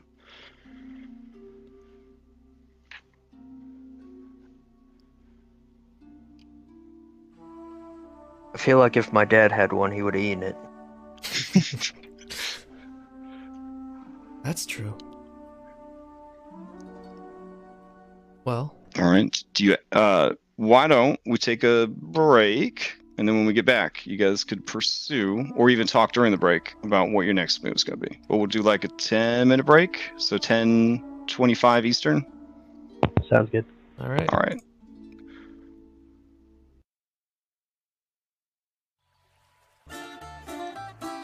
Before we we end up setting out, um, as we kind of gather back together in order to uh, uh, decide on our next moves with the, the ram and, and such. Uh, Astraeus would come clean to everybody uh, as to what his suspicions are, which have been pretty much confirmed by the Oracle that uh, he doesn't just look like the statue, that he is in fact Astraeus, and that he is uh, he is the Dragon Lord that died trying to make peace. And the station will Holy grab shit. set and be like, I knew it! I knew it wasn't just the light, as he looks exactly like the statue. Wasn't a coincidence. Wait, So if you died, how aren't you dead?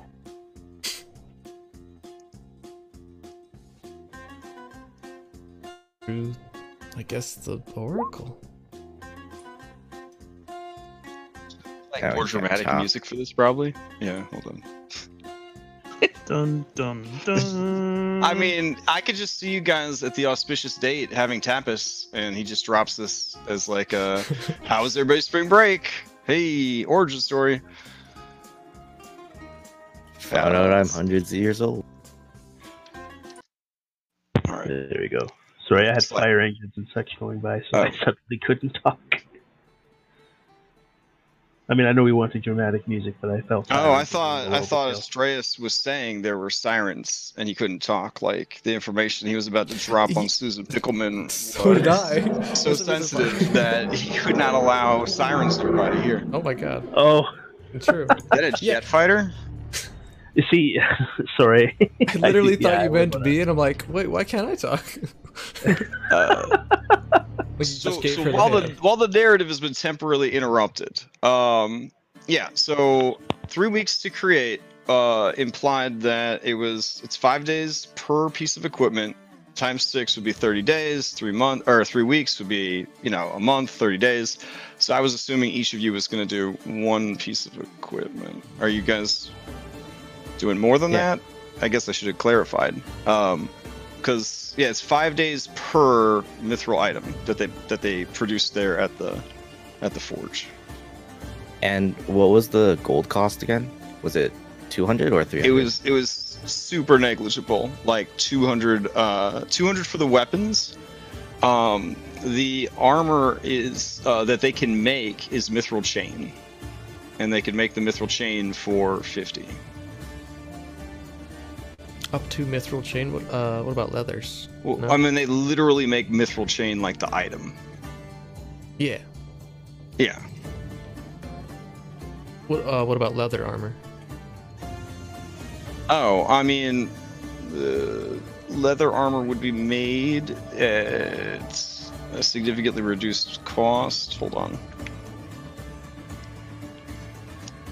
Uh, let's see.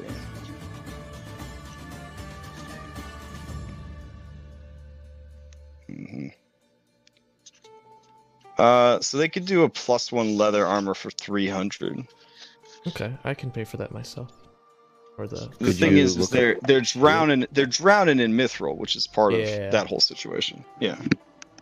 Could they do like a Uh-huh. mithril breastplate or mithril half plate? Uh, they can, but it wouldn't be as cheap as like um, the the weapons. I have to look it up real quick. Hold on a second. Can you find shield too? If it's in the same place. Yep. Uh, shield they could do for three hundred. Okay.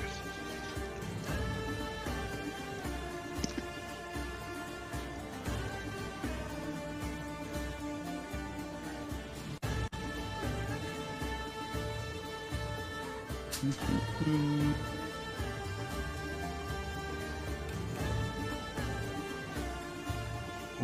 Uh, hold on. Oh, cute. Okay. Uh, they could actually do a mithril breastplate. Um, uh, plus one for 380. Okay. Um.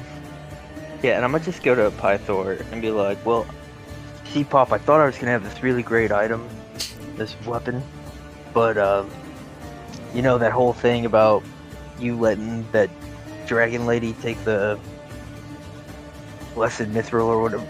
I'm beyond that. But Grandpa's asking me for money. Kind of weird. Uh, Uh, I mean, that's your that's that's Vulcan, you know. Uh, uh boy, you gotta understand. Uh, everybody has their vices, okay?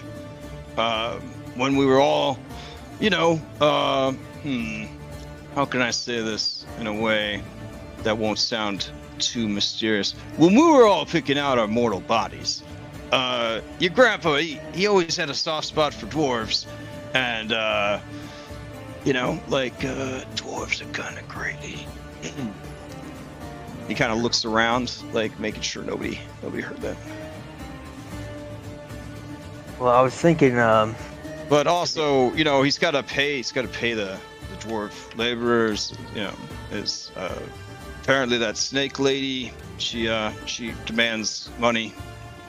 So, you know, it's not it's not like. I mean, I, I mean, you know, are you hurting for money?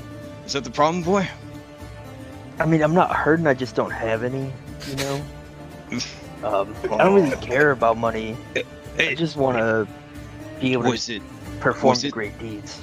was it that halfling, Alexi? Did he take all your money before he uh, quit the group? Well, you see, um, I grew up poor because you know you kind of weren't there, Dad. And um, oh, I see. Yeah. Mm. just a simple. I never really had a lot of money. I'm not really. I don't really care about money. It's just Right, Grandpa's right. asking me about it. I figured you got some. Oh man, yeah. Uh, you notice with your passive perception that there's a woman standing in a nearby doorway watching this conversation. Well, I mean, yeah, I mean, I, of course, we have a treasury, you know. Uh, after I had to take over this town because uh, Esther, you know, lost his his fucking mind. Uh, you know, like used most of the treasury to rebuild. Uh, you know, give reparations to the people. Uh, but uh, you know, I, I've still got my uh, my retirement fund essentially. Yeah, I'm not asking for much. Like maybe like 500. Oh, uh, yeah, sure, sure. Uh, hold on, I'll, I'll be right back. As he leaves the room to, to go get you the money, your sister walks up. What, what exactly is going on here? Well, Grandpa's asking me for gold to make me equipment and shit. So I figured I don't have any, but Dad does. So I just talked to him about it. Hmm. Is this to be like a habit of like? No, no, I don't really care about money. It's only because Grandpa Mhm. asked. Mhm. Okay. Would you have preferred I asked you? I, I don't know. Her eyes go wide, and she says, oh, "What? Like I would need? Mm.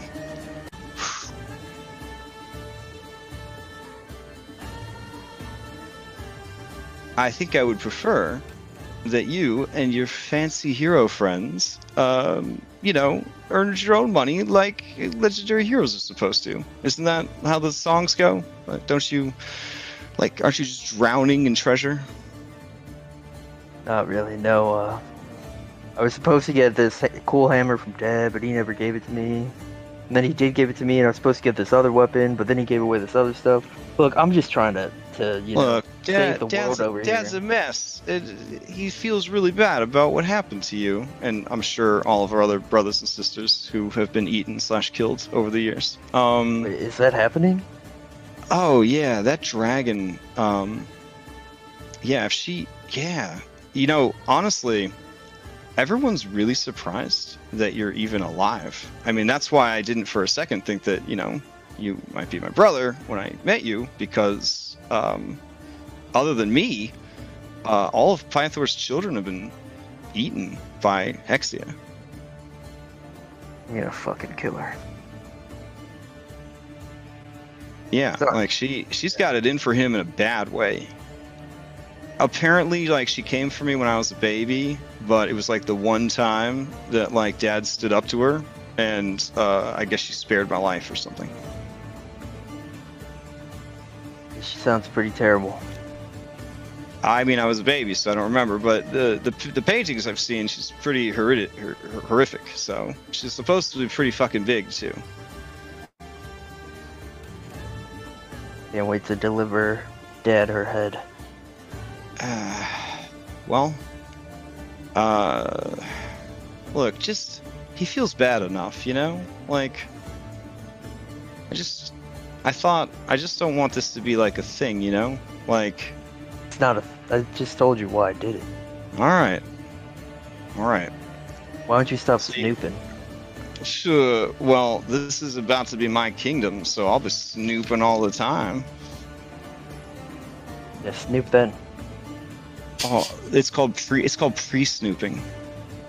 It's what you do before you get really like hard and heavy with the snooping. Is you kind of like feel around, like snoop around, kind of find Well, all well- the, the right spots, and then you start the real hardcore snooping. Well, I saw you, uh, so maybe you should try and get better at it. Uh, Mm. Mm-hmm. Mm-hmm. Yeah. Talking the Hirschmans.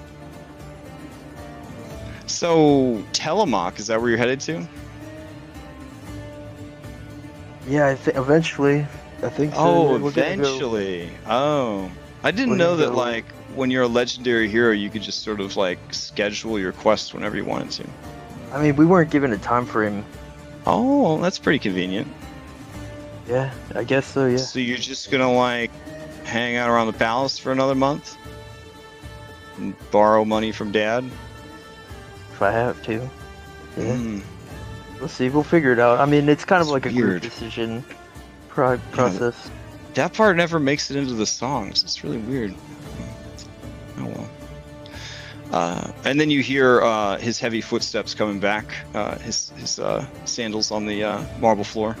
Uh, or, boy, I found it. Uh, there you go. Uh, Thanks, Dad. I'll use this and make even greater stories for you to be proud of.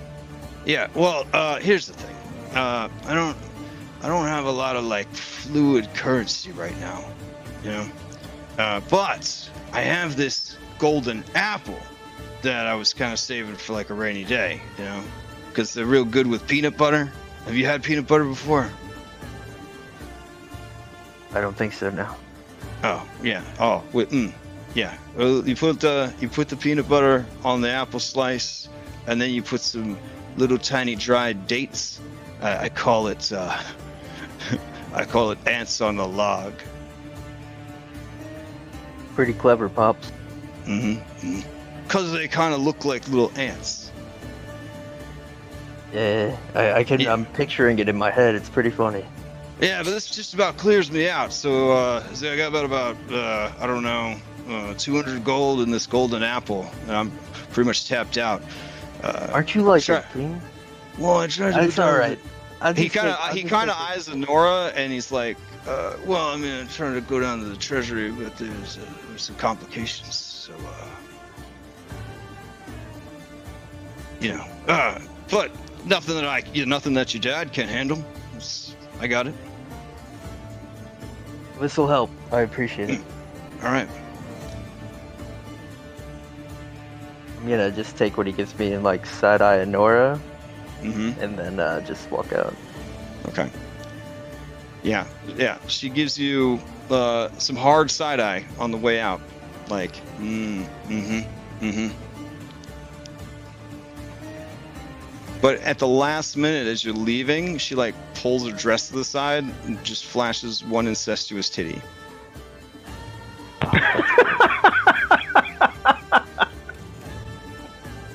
All right. So, yeah, it's one of those like bad porno moments where she's like one foot behind Pythor, so he doesn't see it. Oh, but you- God. yeah, but but you do kind of thing. Yeah. Yeah. Meanwhile, your dad just beaming at you, just a huge smile as he's given his son the last of his uh, his loose change, so you could go off and be a hero with his magic shoes. All right. So- you said it was a golden apple and like 200 gold. Oh yeah. Sounds good. Now your dad's not a total idiot, but it, it's apparent that he doesn't do a lot of shopping himself uh, because it's actually uh, a hundred platinum pieces and a hundred gold pieces, which is you know just a bunch of like old timey coins. Uh, you take them to like the money changer, and the money changer's like, eh, "What am I supposed to do with this? This is not drachmae. This is uh, these are just chunks of metal." Uh, when all's said and done, uh, the exchange does come out to approximately 375 gold. Awesome.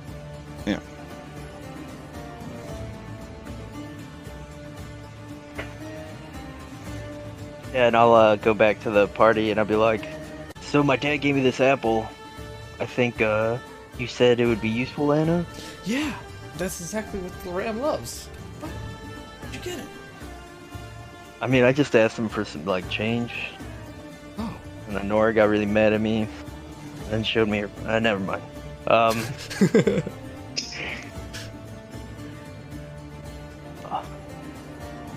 yeah. So, so you said the half the breastplate was like three something, right? Uh, 380. Um, can I give five gold? You, you can take Uh, five gold drachmae. from the party. Party. Yeah.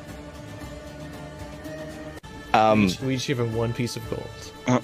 I guess if anybody is is looking for this kind of information, these are what the coins look like that um, Pythor gave you.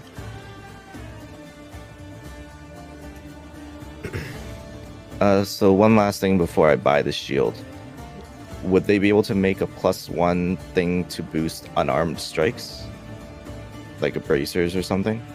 Uh, there is such an item, uh, but it would take them a while to essentially figure out how to make it. Um, but um, Vulcan is familiar with such a, a thing uh, that basically allows um, beasts to attack with their unarmed attacks and treat it as magical.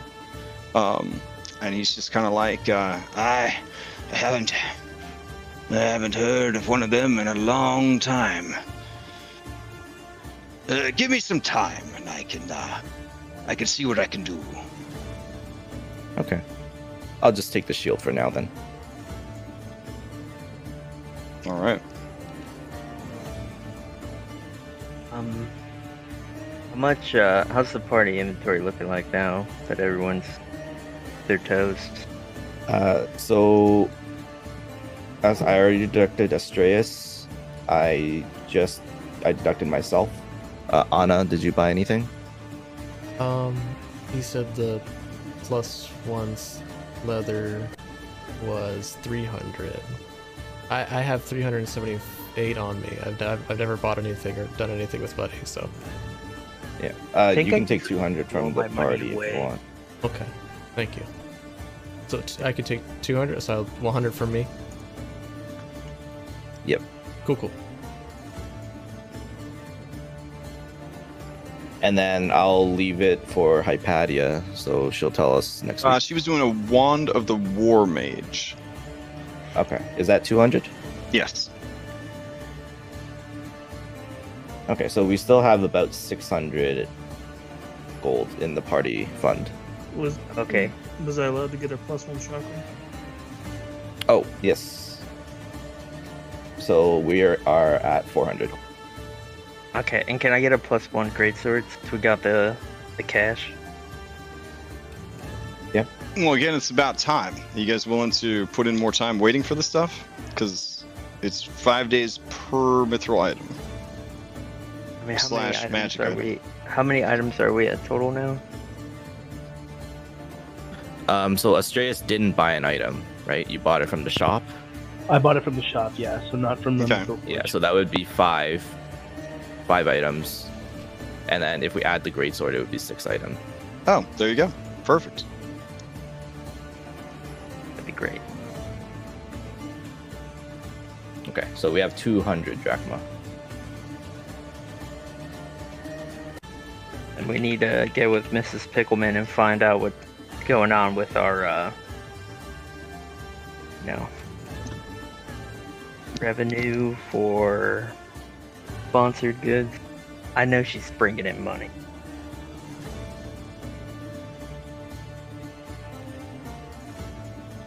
It is a shame that before she could give you guys your royalty checks, uh, Yeah, that's what I was looking for. Bro. Ky- Kyra died. God, that's a damn shame. I bet if there's any Furies looking for her, they've probably given up because she's dead. All right. Anyways, uh, what is the plan? Um, uh, are you still going after this ram or no? Uh, we have the apple, right? We were going to talk, at least find it and talk to it. You guys wanted to talk to the pickle, right? Well, Uh, I thi- think we're gonna offer the pickle a place to join us if she wants. Glad I got that one out of the oh, way. put, put that one. To, put that one back. Grab another one.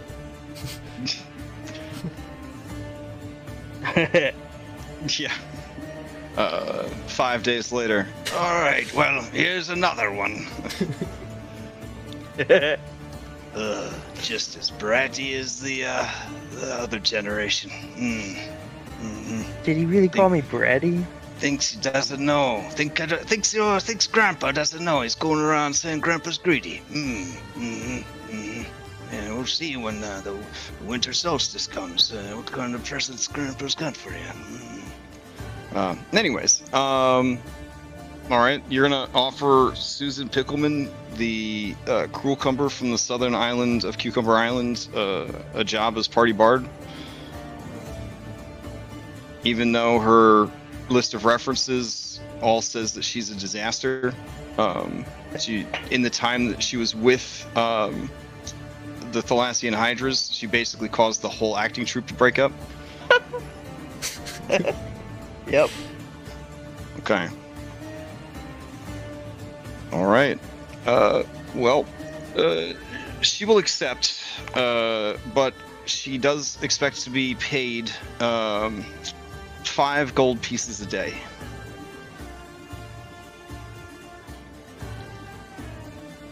Surely we can afford that for a down on her luck actor.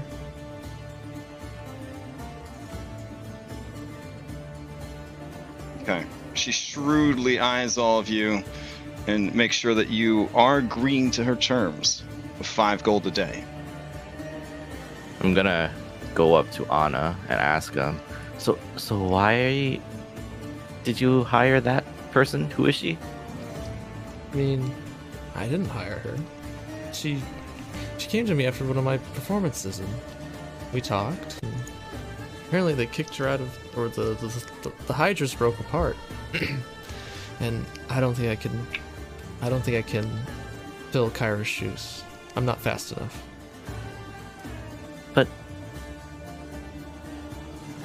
We're we're just gonna put her in danger.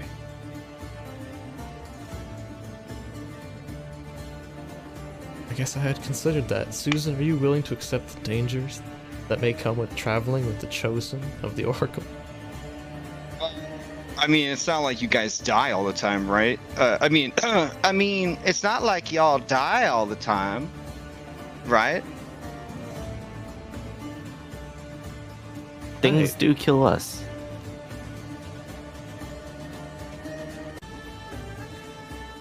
You've described to me your homeland. It can't possibly be. It's terrifying. Oh, as that. oh yeah. When you when you faced off against as many Picklesaurus Rexes as I have, then there's really nothing to fear from uh, the mainland. That's a really interesting place you're talking. Yeah, you know, if it gets too scary, I'll just uh, hide somewhere.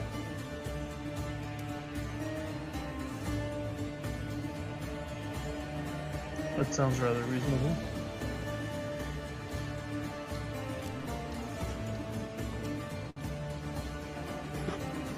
I insist she comes along. Pay her her drachma, please. I'll give her five drachma. Uh, she takes it, shrewdly biting each one to make sure they are not chocolates. She tucks them away in her normal lady purse. Does she have teeth? Uh, she does. Yep. Yeah. Cruel cumbers uh, can deliver a savage bite.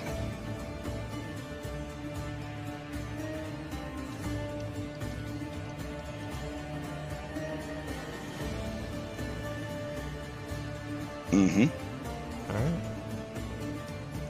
All right. Well, I leave it to you to plan your uh, your hunt. I guess. Alright. Yeah, I think. Can we have the we map?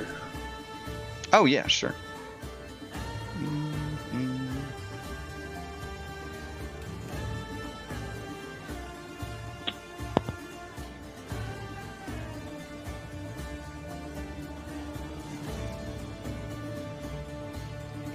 So you are in Estoria, and if you want to go uh, find this thing, uh, you're basically going to be pretty close to the necropolis at Telemaque, anyways. Uh, it's about that same area. These very icy, frigid mountains over here.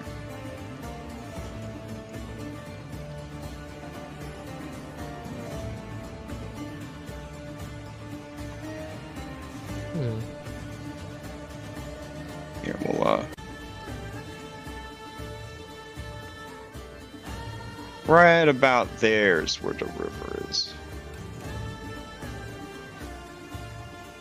It's uh one of those situations where they call like a tiny spring slash stream a river to make it feel better about itself.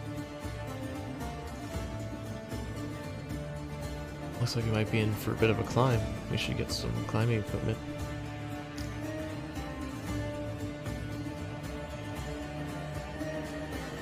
If that's where you want to go, I I kind of forgot what the the fleece we wanted the fleece for.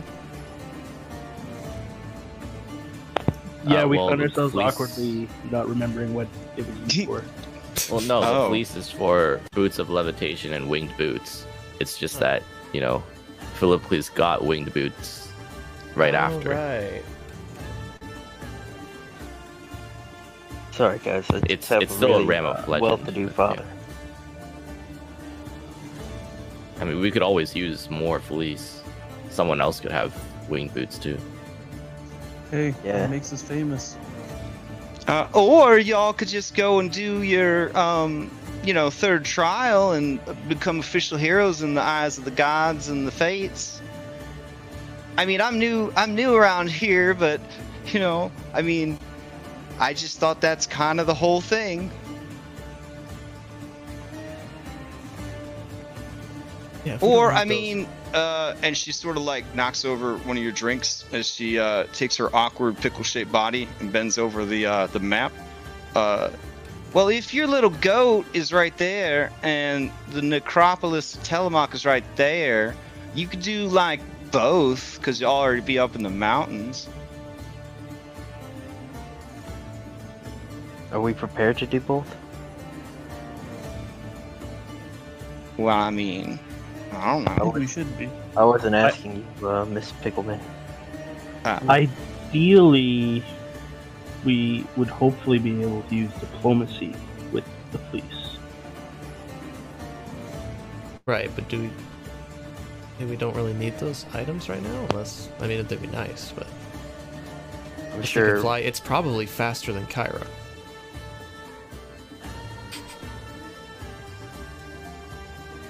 I don't know. I'm down for whatever.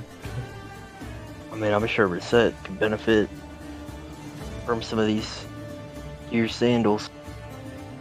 And Phil kind of like waves his feet in front of everybody. Those are some mighty fine sandals, uh, Mr. Cleese. I'm I'm afraid I've already sponsored another another company that is planning to make sandals for me. It might be a Are you- breach of contract. Are are you wearing I wear sandals right else. now? You're wearing sandals right now? like, Mine? Yeah, yeah, you are. are. Are your feet just like busted up? Like, totally. There's just these horrible misshapen purple stumps that are her feet. Yeah. You, you probably also notice like I'm just bruised all over. You have some kind of disease, ma'am? Like, uh, what do they call that one that kings like to get? Uh, gout? Because your feet look awful. Uh, yeah. The the sandals I've been wearing have haven't been holding up too well. Yeah, maybe Oh. we should really get you some new, uh... I don't think the ones you got are, are working out for you.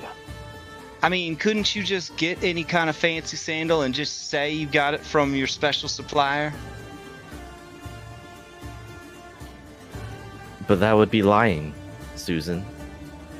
Well, that would be like storytelling.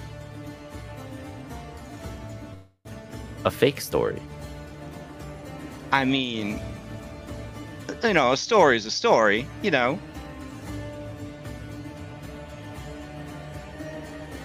Like, I don't mean to say something uh, vulgar in front of mixed company, but I heard a story that uh, that that there robot's got two penises. That can't be true. Did we did we hire this this this pickle to to talk to us? Oh, sorry. I'll just I'll be quiet and I'll record in the back. Sorry. Okay. The chosen have no idea what to do next. They're crippled by their recent wealth and fame. A lazy sort The golden of fleece will bring us stigmatization has taken over the fellowship. Meanwhile, Alexei and the breakers of the chain continue their anti-heroics across Thylea. Oh, sorry. Uh, sometimes I whisper out loud when I'm writing. Kind of weird, Susan. So yeah, we, Are, are we going? we could go to the Telemock, we could go to the goat after, we could do the goat, and then go to Telemock. Let's just go to the goat. We we were ready. We came we came out here today to go to the goat. Just go to the goat.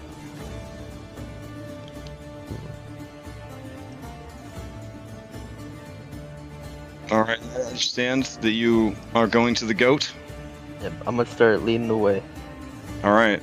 Uh, you just you're boldly to travel uh, via land. Do you want to buy uh, discount centaurs? They were brought here long ago by the settlers. They're called horses.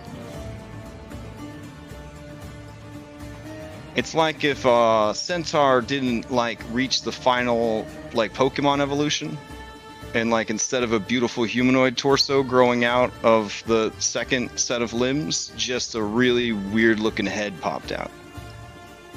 They're apparently animals of some kind. I have a picture of one. Uh, please don't vomit when you see it. Hold on a sec. Uh, these oddities uh, are very fast, and you can ride on them, uh, and it's okay, and there's nothing weird about it. Uh, there they are. Uh, they cost 75 drachmae apiece. Yep, we're not uh financially uh We there. prefer to let our feet carry us. yeah yeah we're Oh, in Also, Reset brand take- sandals? Reset doesn't care. I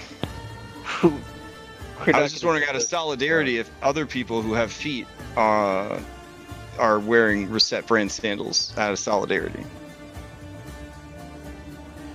No, I think nobody. Anastasia will wiggle, wiggle her talons and be like, nope, doesn't work out. Sandals? What?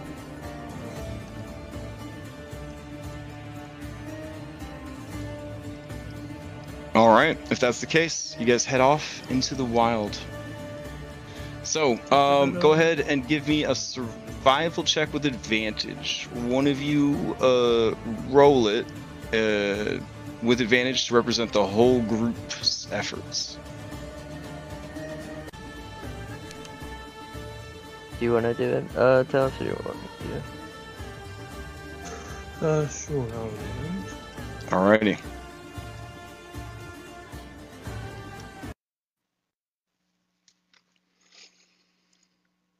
Okay. Yeah. Um, it's a good check. Uh, you follow the river uh, for as long as you can. Uh, eventually, you uh, do have to stop for the night. Um, you set up watch, uh, camp, all that good stuff. Um, during that time, does anybody need anything in particular, or is just a nice, quiet journey?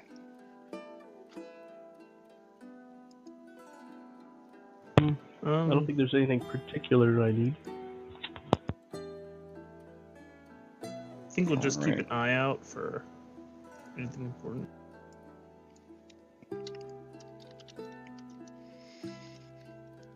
Sounds good.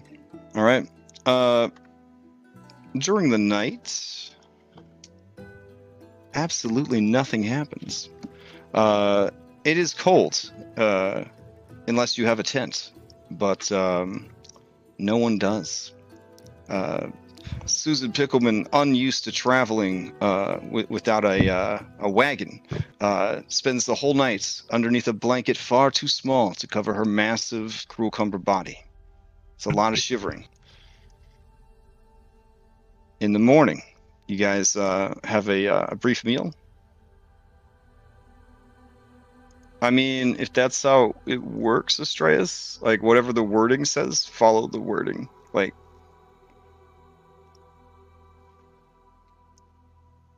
all right. Uh, so, you guys continue your journey. Uh, you reach the foothills of the mountains.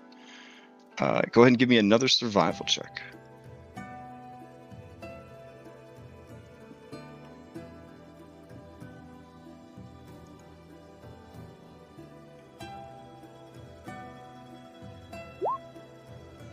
Better.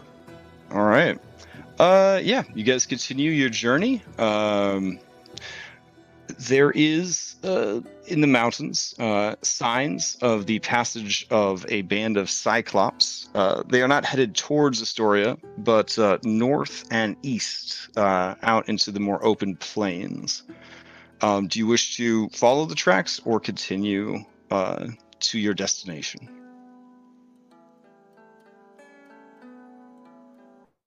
I'm up for following Cyclops tracks, but that's up to you guys. Oh, I think uh, continue. Continue. Looking for. Continue. Okay. Uh, all right. You continue up the mountain. Do side quest for the side quest. Got it. Uh, as you continue up the mountain, it does start to get uh, windier and colder. Uh, with the guidance of your ranger and those with training in survival, uh, you, I'm assuming, purchased warmer clothes uh, and climbing gear ahead of time. Uh, and slowly but surely begin your trek up into these mountains. Uh, ahead of you to reach your destination lies three potential paths. You could go through the mountains, which might take you into uh, contact with some of the hollow places of the world. Uh, you could go over the mountains, which could be very dangerous but would save time, or you could wind th- around the mountains, uh, basically looking for valleys and um, pre existing paths and hunting trails and natural sort of formations that would guide you as you go.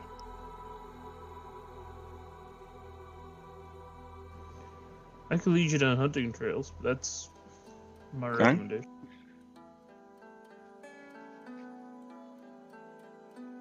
Anyone else have? I mean, Phil would prefer to go over, but uh, if people feel like they're not up to it, then we could go uh, around. Phil, who has expertise in athletics, climbing, and also can fly now, would Yep, like to go over the mountain. Yeah, okay, that makes sense. Yeah. That checks out. That checks out. Okay. Uh, he's not sure how, uh, like, up to it his party would be. Mm, fair. All right. Um, as you continue on your journey, uh, you stop for the night. Uh, well, you did, and then you know, so you're on your third day of travel, fourth day of travel. Let's see, one, two. So yeah, okay, yeah. So entering into your fourth day of travel through the mountains, uh, you continue to slowly but surely wind your way through, heading towards the river that was described to you.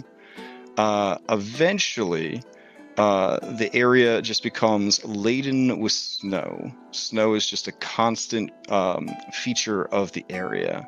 Those of you wearing Reset brand uh, sandals, your toes are very cold. Uh, you may want to switch to some fur wraps or some outright um, like boots or snowshoes. I don't know what level of preparation you had, um, but you're definitely going to want to be um, equipped for a cold environment. Uh, were we told that it was gonna be cold? I I mean, from Anastasia. Yeah. and, and yeah, Anastasia said Okay, you need then yeah. climbing equipment and uh, and cold weather gear. I, I mean, it's, we it's a, you're heading to a frozen river, so. Um. All right. As you hunker down for the night, uh, conditions are extremely cold. Those of you who are used to living down in the uh, heartlands, right, where it's always Mediterranean climate, uh, this is a rude awakening. I don't know how many of you, based on your backgrounds and your history, would have experienced this type of weather uh, before or frequently. Uh, maybe like the odd snowstorm here and there, um, but something this constant, this um, um, just oppressive with the amount of like cold and snow, and the, and it just keeps kind of drifting and drifting. Um, visibility is is low, and the cold it just creeps in to your clothes, to your bones. It just it feels bad. If we have a, a fire, um, I think I can use control flame to make it bigger. Mm-hmm. Just you know, as a way of trying to keep warm. Fair enough. All right. I've only heard about this weather from my father. Uh, he says the the north is is like this all the time.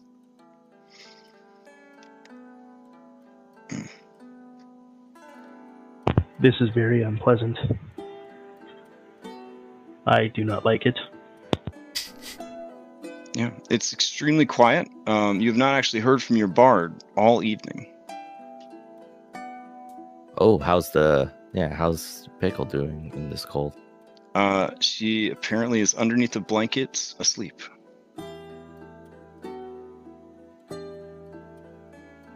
But she's not shivering like she usually does. Uh, Susan? Susan, are you okay? Yeah, there's no reply.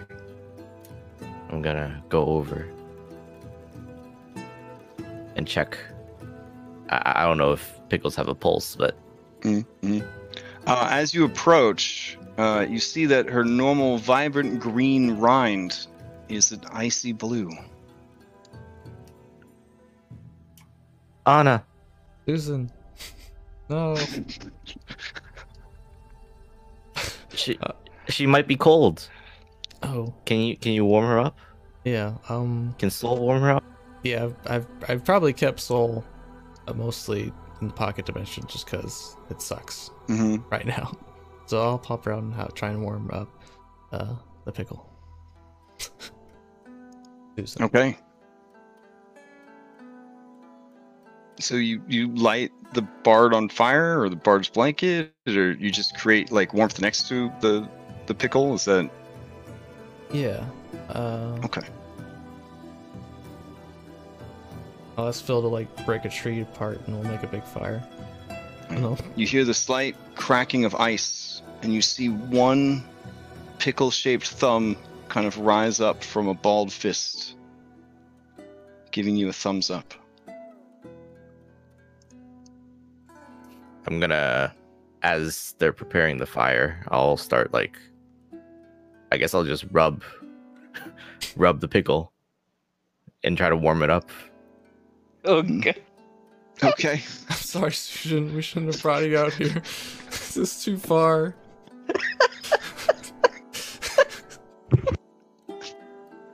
The pickle It, it hasn't even just been. turn, just opens its eyes very slowly and looks up at you. It's like a corpse looking at you. The pickle, the cruelcumber, obviously from a southern climate and a plant creature, is not equipped to deal with these conditions. Um, it will probably die. Probably die. Yeah, I'm I'm hugging and uh, uh, stroking the pickle as I warm it up with my body. All right. Fair enough. Fair enough. Astraeus is gonna I'll kind go of give her a hug too with wings. and just say, "Do you not think that this farce has lasted long enough?" Who did you go up to and say that to? You. Okay, yeah, yeah. Um, I mean, uh, yeah, Anna told told me to uh not say anything though. I don't know why. This form she seems to have chosen is apparently very fragile. Yeah, but may be you know how she to- likes jokes, right? Like she, you know she she's just getting a huge kick out of it. Gonna look at the pickle who does decidedly looks not like happy. He's just gonna kind of shrug and say, "It's up to you. She's your auntie." Anna's the one that told me not to. Call her Anna. Can you come here for a second? Anna, Yeah, I, I'll leave Soul with stop uh, stop rubbing the pickle with Reset. Wow. You hear a, a racking cough come from Susan Pickleman when when Phil says that. It's obviously the cough of someone on their deathbed. Um, Estrella wants us to just like, you know, stop the ruse.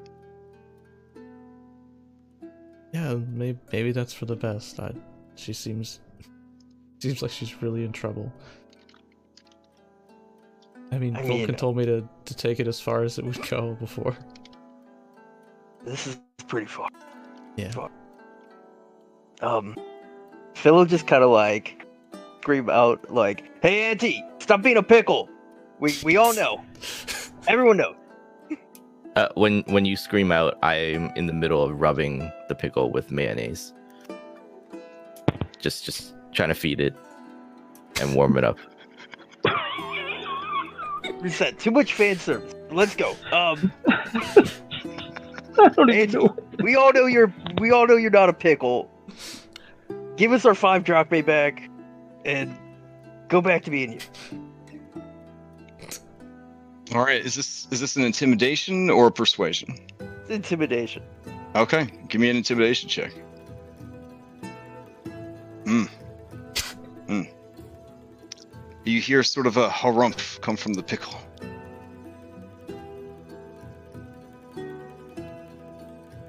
Uh, like a vampire rising from its coffin, uh, the pickle sits up, covered in frozen mayonnaise. Uh, it looks left and right uh, at everyone assembled and says, uh, I thought I did everything right this time. I didn't use my name. I didn't look like myself. And if you guys could figure it out, then the Furies will 100% figure it out. And I'm gonna, tell him. I'm Tell gonna, her. I'm gonna tell die what for Grandpa real, you guys. Tell her what Grandpa told you. Did you know I cast basically a 10th circle of magic spell to save your life? Like forbidden second edition magic. That kind of stuff. The fates, they don't ignore that kind of stuff. I, I'm a marked woman. It's over for me. I just wish I could have been there for you guys. The whole way. And she kind of just stares at the night sky uh, the look on her pickle face, uh, a cruel cumber that knows that the end is is coming. Anna, tell her. Tell her what you said that Grandpa said. All right, Kyra. um, I don't remember exactly what Vulcan said, but uh, Anastasia will start uh, to relay. Uh, I guess the deal Vulcan made, or he just said that the Fates don't really care about what she did. Wait, what?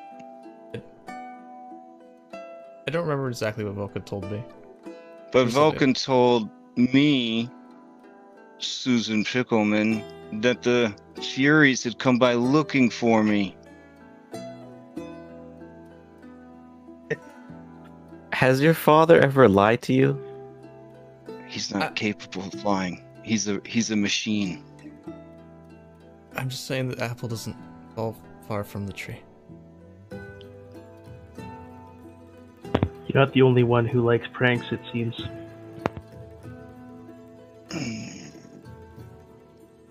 I've I've spent weeks in this pickle costume with this terrible fake identity. I tried being an actress. I fell in love. I I ruined three marriages. I robbed a bank.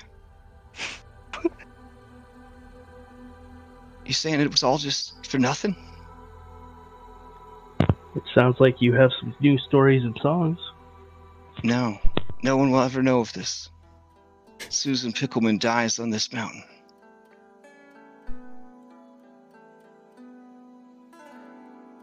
Thank God. And uh, thanks for uh, saving my life. Yeah, appreciate it. Yeah, well, you know, and that's not everybody that can use 10th level magics and get away with it. so, guess the fates. Uh, she kind of looks around nervously. We're taking the day off. Because there's no way they would have let that one slide if they were paying attention. No so, way. Do you you have going to ten? It's kind of exciting though. are you going to change back, or am I gonna have to keep stroking you like this? Yeah, I, I knew you, I knew your strategy. It's like like oh, it's set who Kyra maybe gets a lot of heavy lesbian vibes off of, but look at how well she strokes that giant pickle. Ooh, she's getting the mayonnaise out. Yeah, you almost had me. You almost had me. Almost. This close. But the truth of the matter is, this has been a costume the whole time. Uh, and she reaches uh, for her head she gives it a violent uh, twist. Uh, you hear the cracking of bones, and she pulls her head free. You see a hideous spinal cord uh, coming out of greenish, whitish uh, pickle meat. Uh, a horrible green brown fluid sprays everywhere. She lets out a horrifying scream uh, and then throws the head at Philippocles. Her headless body begins running around the campsite, spraying greenish brown but sweet dill flavored blood everywhere. Can I That try is and truly uproot disturbing. the head and dunk it at uh, Astraeus? Uh, yeah, you can definitely uh, dunk Astraeus with your aunt's severed pickle head. Uh, give Yeah, me that's athletics check. Astraeus, athletics or uh, acrobatics to avoid getting dunked with this disembodied head. I am not built to avoid being dunked, Okay. but I do Oh. anyways. Oh wow! Look All at right. Just barely. I meant to miss you. As you slam it into the ground, instead, uh, it just explodes. Chunks of pickle, hair, and pickle necklace go everywhere. Her eyes, which it turns out were black olives, uh, roll in the snow for a bit uh, before coming to rest, looking up at Anastasia. Pretty good costume. The body stumbles about and then finally tips over into the magically enhanced bonfire. You watch as the pickle slowly but surely boils because it's mostly, you know, a liquid at this point and explodes.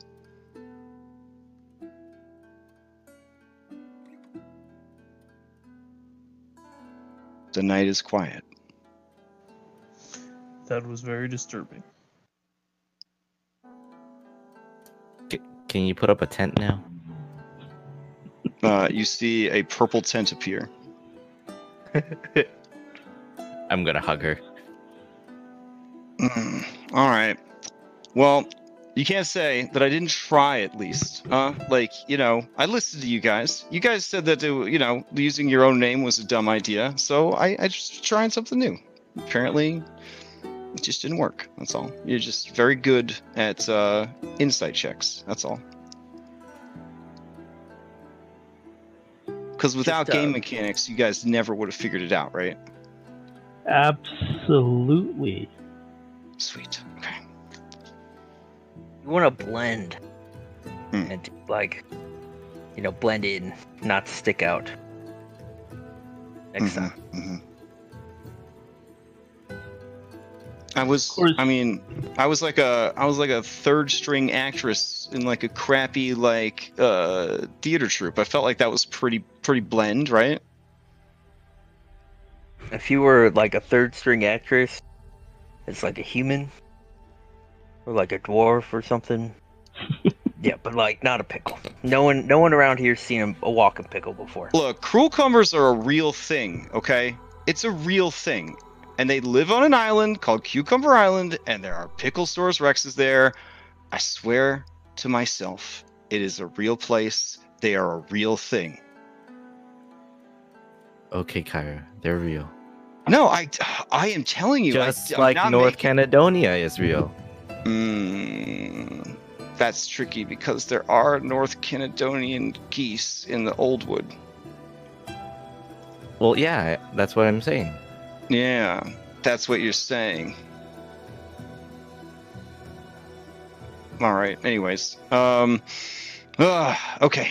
So this uh, this RAM, um, there's two ways that you could approach this from a PR standpoint. Uh, one, you could go old school, trick it, and destroy it, uh, and then sacrifice it to one of the gods or something. You know, classic, right?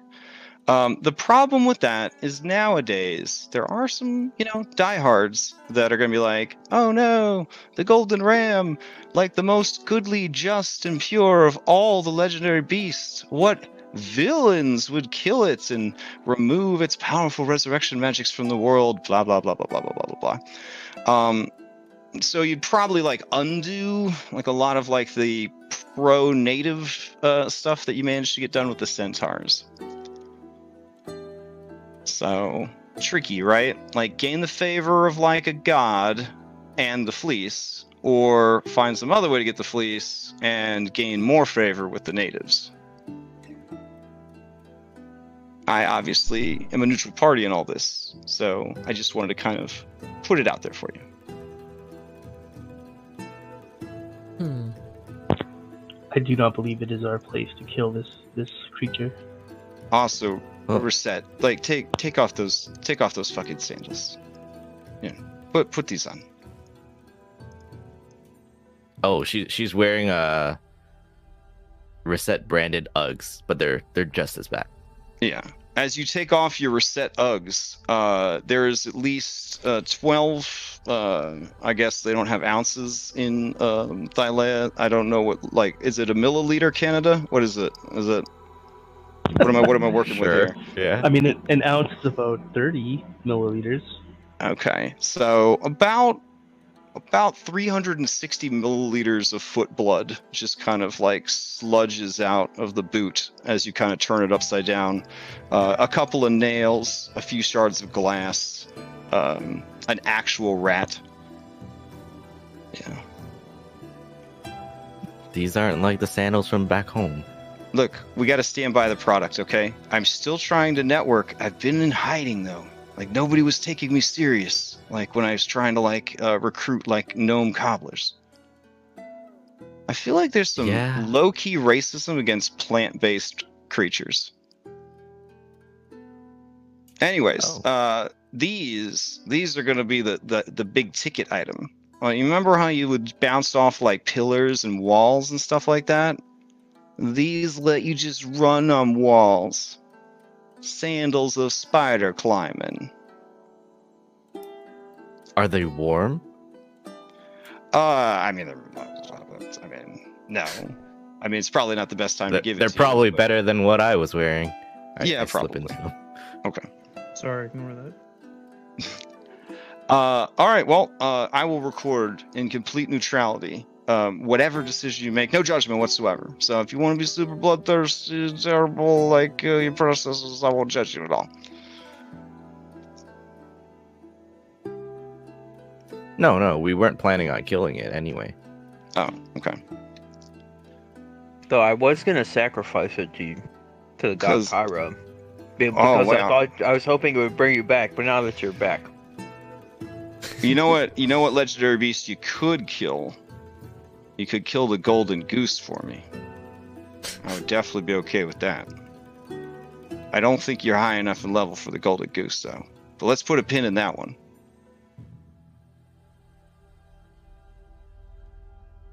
Hmm. do you think Alright. it's worth trading it an a, a golden apple for its fleece?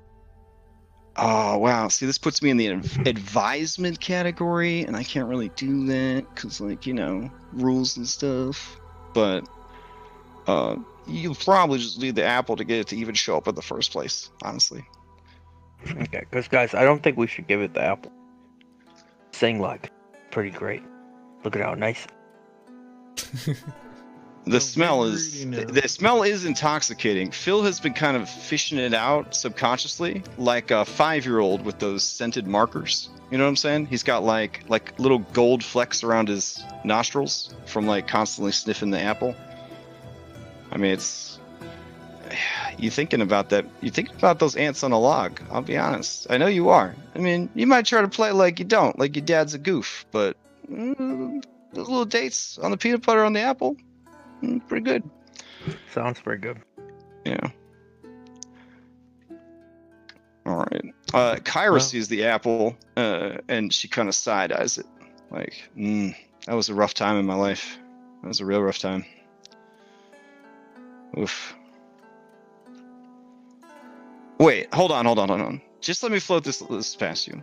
What if, if I ever had to go incognito again? Like, I, I make a pretty good Cruel Cumber costume, but this time I further distance myself from myself by being a boy Cruel Cumber. I'm thinking Pickles Cage.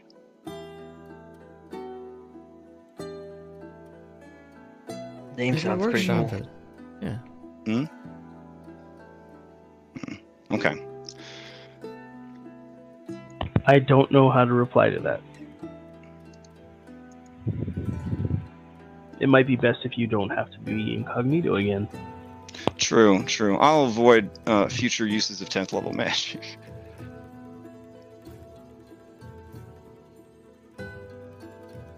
Hmm. All right. So, you guys finish up the night then? I really feel like Hypatia would have called out the whole 10th level magic thing, but um, Oh right, okay, okay. Um, actually, she would probably have asked the DM first, "Is tenth level magic a thing?" And then I would have been like, "A long time ago, there was tenth level magic. Uh, it was banned by uh, the universe itself, et cetera, et cetera, et cetera." Which would then probably make her super upset that Kyra's even pretending to have access to it, since it is uh, not available to the gods themselves either. So yeah, I guess there would be an outraged Hypatia scene uh, where you know she she might uh, might say some cruel things about the pickle costume, uh, being fooled by her dad, and having the audacity to use tenth level magic uh, when we were all there, and it was maybe second level at best. That sound about right? yeah. Sounds about right. Okay. okay. All right. Uh, with magic tents, uh, the accommodations are quite nice. Um, yeah. Uh, you guys are warm and toasty, uh, and the night passes without uh, without any problems. In the morning, they're gummy bear pancakes uh, with extra syrup. Really good. All right. You I don't finish the rest. she does it, but breakfast is great. You finish the rest of your journey and arrive at the frozen river. Uh, let's see. Guess I'll take you guys over there.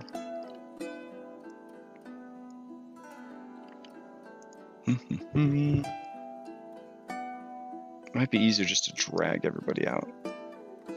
I didn't know if you'd follow through on this one or not. There we go. can never tell with players what they're actually going to do. All right, so you guys are approaching from like the southeast.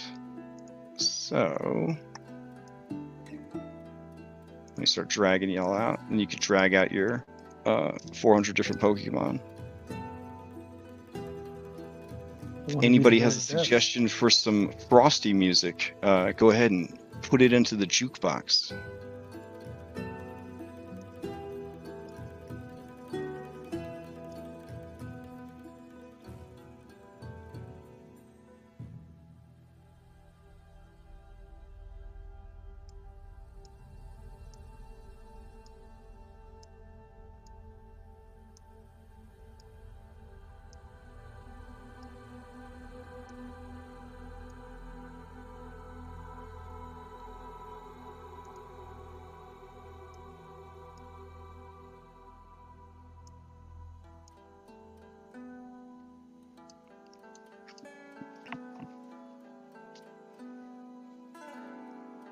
Do I use Groovy too?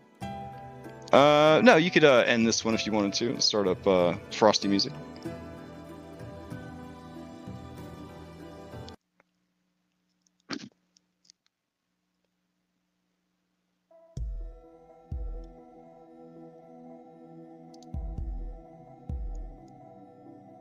All right. So, uh, well, let's talk about what you see. Um, more of the same, uh, but you do finally come into sight of the quote unquote river, which, let's be honest, is like maybe a stream at best. Um, the whole thing is frozen over, uh, but there is a slow current beneath the ice.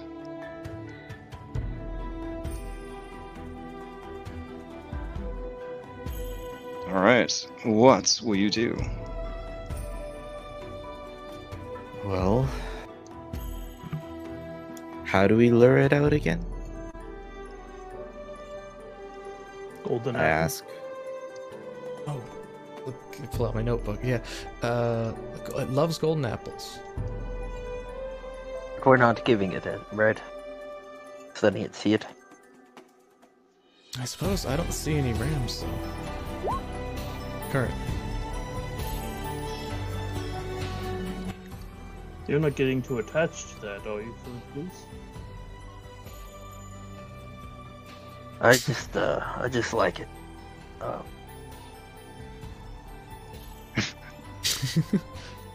He, he says with his gold rimmed nostrils. We could always get let somebody more. else hold that for a moment. I, I do have to ask, it is an attunable item. Have you attuned to it that during the time that you've had it? It's been like four or five days now. I mean, I guess I would have. Yeah, I'm kind of just like Oh. holding it a lot. Do you have the slots? Oh, Oh, maybe? Alright. Yeah, let's It's see. not one of those fun cursed items, is it? It's a little a little cursed. Um not not the end of the world. Um I think we talked about it before, but I'll I'll refresh everybody's memories. If uh Okay. I'll let you think about it real hard, Roll20 compendium, and I will just go and look in the book. I know that you're working real hard to help half the people on the planet play Dungeons and Dragons, so we're gonna excuse any of your bad behavior right now. So, oh, look at that! It, it popped up the information. Um, yeah, this is a wondrous item. It requires attunements. It is an apple wrought from solid gold, so beautiful that they inspire immense greed in anyone who sees them. Uh, on a turn, the owner of a golden apple may use an action to throw it. Everyone within a 30 foot radius of where the apple lands must make a DC 18 wisdom saving throw. On a failure, they must use their next turn to move towards the apple and attempt to take it for themselves. The saving throw is repeated on each turn if no one has possession of the apple. Uh, no other activities are possible while wanting the golden apple. Once the creature has taken possession of the apple, they will spend the next day jealously guarding it. Weaker creatures, such as bandits or goatlings, may attempt to run away and hide it from others. So this is an extremely dangerous item. Um, it's like the One Ring on crack. and uh, being a great father, uh, Pythor gave it to his son. Oh, great. The one guy we can't take it from by force. That's, that's fantastic.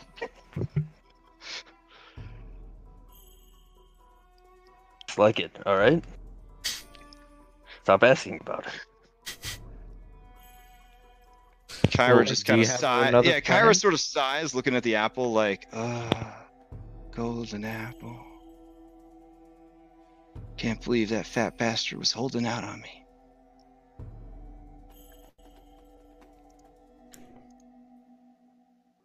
Well, Yeah, how else good. should we lure the ram then?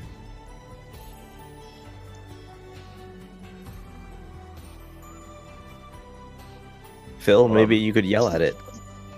Yeah, I was just gonna call for it. Uh, do you want to go up to the river and see if, uh...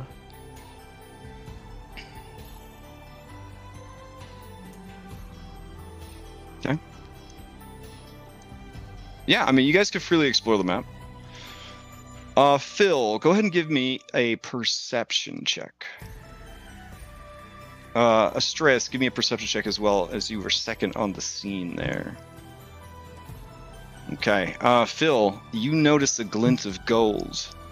At first, you're worried that it's the ram come to steal your apple, but then you remember it is your apple. Um, Astraeus, uh, you see that some of the ice, uh, right around, uh, right around here, is broken up a bit. That is the sort of thing that uh, strong creatures do when they want to take a drink from a frozen river. I will point that out to everybody that there's a crack in the ice over there. Possibly because he was drinking. I'll fly up a little bit and I'll tell everyone about this little uh, uh small grouping of trees. Okay. Yeah, there is there left. is uh, copse. Uh, there's a little copse of pine trees over there. That's the uh, word. kind of lead out into a, a bigger forest uh, off the map a bit. How solid is this river? Like if I start poking it with the butt of Oof. my The river looks to be about a foot thick of ice. So whatever smashed through the ice uh, must have been incredibly strong. Okay. Oh, I'm gonna cross the send river. Per- Oh, Yeah. sorry. Go, go ahead. Yeah. Can I send Paratos to do a perimeter search, try to look for this thing? Yeah, sure. Uh, you're gonna have him do a cacaw like uh, Assassin's Creed Odyssey flyover. Yeah. Okay. Uh, let's see. Things of interest. Uh, there are some Arctic foxes uh, a ways off, uh, going about their business. Um, the forest itself, there are some wolves uh, up in there. Uh, there may or may not be some yetis um, south and west of your location. Um, but as far as a big ass golden ram, uh, Paratos is not seeing anything. Gotcha. Could be hiding in what was that word again? Hypatia? Uh, the ethereal plane. Yeah, that's the one. Everyone step to the left. Might be able to see it. But remember what I said in my three hour lecture and the follow up two hour lecture, uh, like two nights ago. Um, they can see you from the ethereal plane. The ethereal plane is the realm of spirits, right? Do we know the... Does the ram have a name, or is it just Golden Ram? Ooh, she looks a bit like flummoxed by that question. Mm, I uh, I didn't actually see any record of a name. Yeah, Anastasia, Anastasia will confirm that. Just kind of talk over what the, the notes they got. I know. I mean- name. I was like, do do animals normally have names? You would Don't know this, right, Anastasia? Because you talk to animals. Yeah, not normally.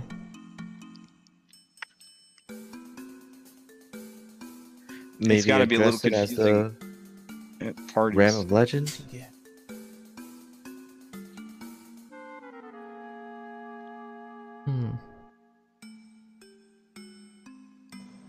You know Celestial?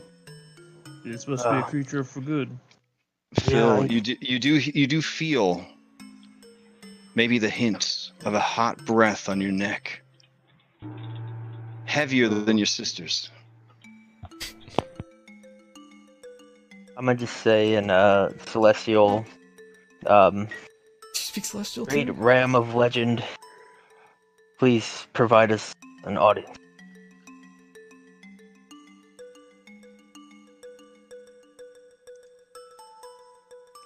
Mm. Mm. All right, go ahead and give me a persuasion check. Damn, I should have said demand an audience. Wow, everybody speaks celestial. I mean, I took celestial because I'm like kind of like part deity. I don't know. With a giggle that I could never recreate, uh, Hypatia giggles and uh, says that, uh, well, if it makes you feel better, I don't speak celestial.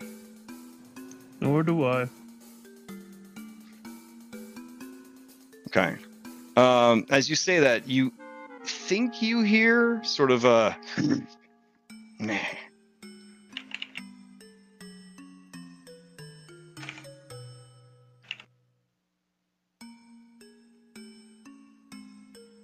Phil, I'll be honest. Right now, you are surrounded.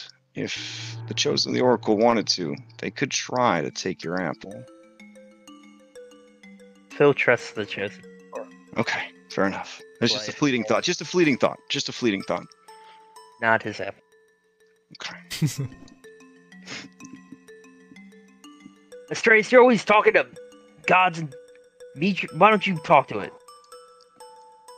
I think Phil's kind of like he's like shaking, like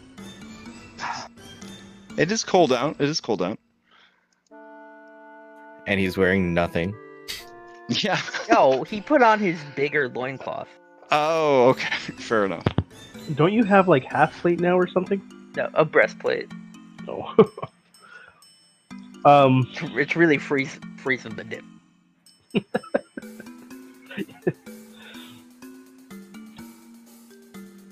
Um, Astraeus is just gonna try and call out, hopefully in a bit smoother uh, tone than uh, than Philippocles. I will ask the uh, the golden ram if it may reveal itself, so that we, the chosen of the oracle, uh, can have an audience with it.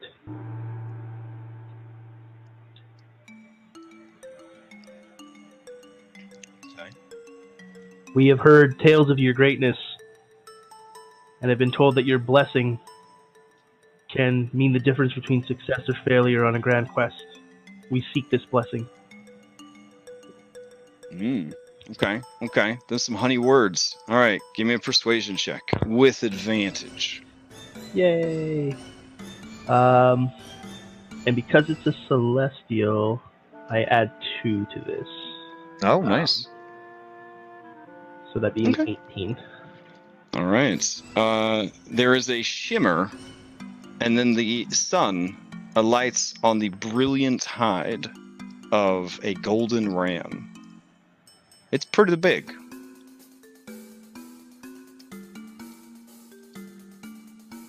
Oh my. Yeah, that's really gold and really big. And it's In Celestial, it replies, uh, uh, You are the chosen, like in the songs. Yes, that we are. Ah. As Philippocles approaches, you see its eyes go wide and its nostrils begin flaring. Uh, there is hungy sounds coming from it. It begins to paw at the snow and ice. Uh, not aggressively, but maybe overly excited. Like when your dog knows you got the good treats and might kill you for it if you don't follow through. Like that kind of thing. We'll kind of back up then. All right. Ah, I see you've you've uh, seen seen our offering. Mm. Most seek me out for resurrections. But all of you seem to be fine. Does that happen often? We. You would be surprised what grief does to people.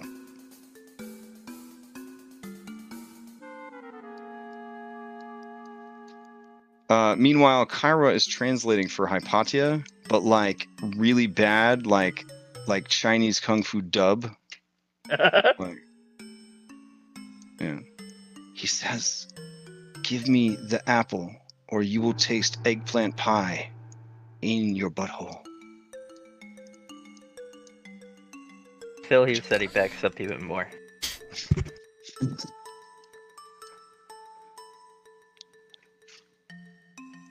Uh, we have not come for resurrection.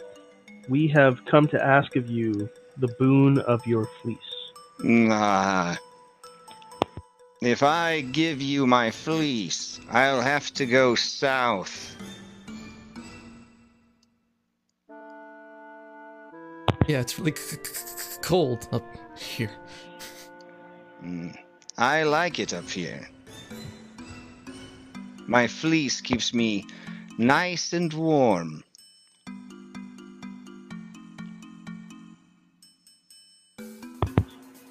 Surely there must be something that you desire. Astraeus! No. You see the creature just eyeing Philippocles. There's like a long shoelace of drool kind of hanging from its mouth. Perhaps there is. Normally, I would require a quest. But I know from the stories you're already on one. I should be flattered that you came to see me before Telemaque. As I said, we were told that your blessing can be mean the difference between success or failure on a grand quest. I doubt that taking my fleece with you to Telemaque will help.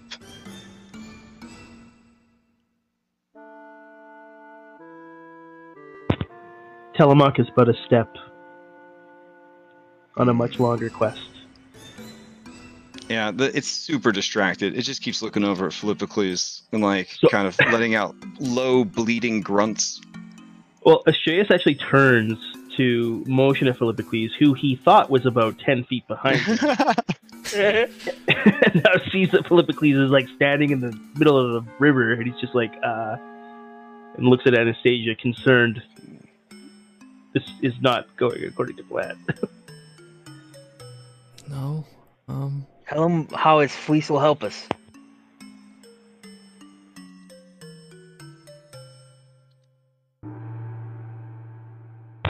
I mean, we we know that his fleece can be used by Vulcan.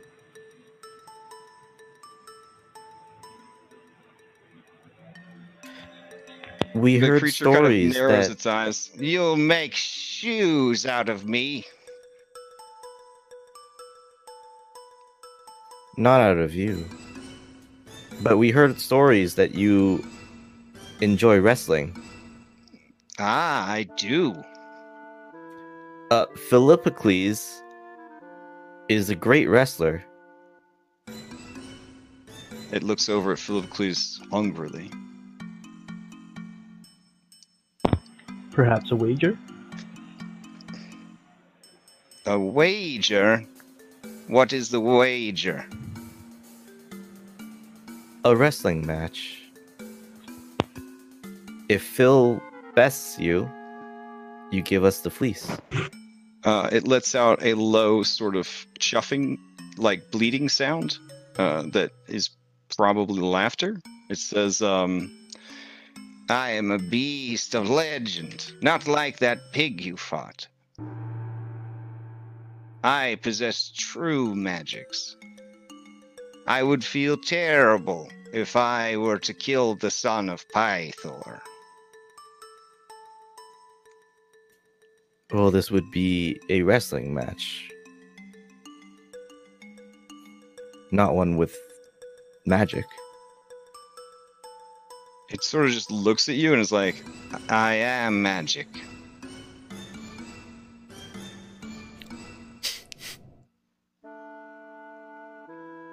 How about this? I have not had a golden apple in a long time, and it would help me to grow a new fleece. I can smell one it lured me here. Phil, I told you this You thing. Go ahead. Phil, this thing is tra- incredibly tra- fast. trade me the apple, and we will spar.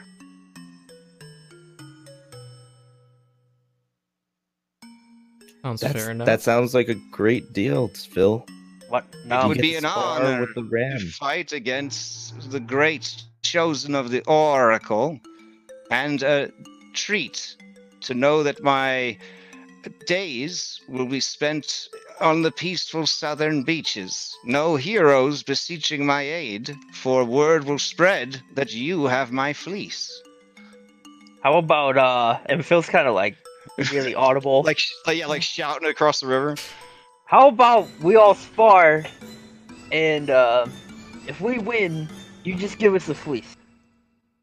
And if you win, you can have the apple. And keep my fleece. That doesn't Hmm. sound like a great deal, Phil. What do you mean? That sounds like What should happen deal. if I kill one of you? I mean, you can resurrect. Hmm. Then What if you kill I- me? We wouldn't do that. F- Phil, why why don't we just trade the apple? You say that, but I recognize that one over there. She used to hang out with the murder hobos. Oh. Uh, Kyra kind of stumbles for a second and then says, uh, and then he said, uh, I'm big stupid goat. I'm not even ram. Me so dumb.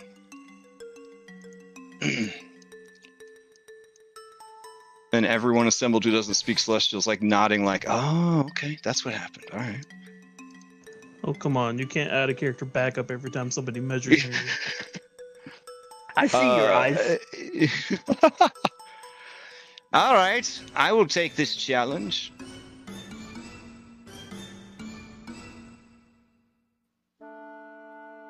I would. Here, let us swear an oath.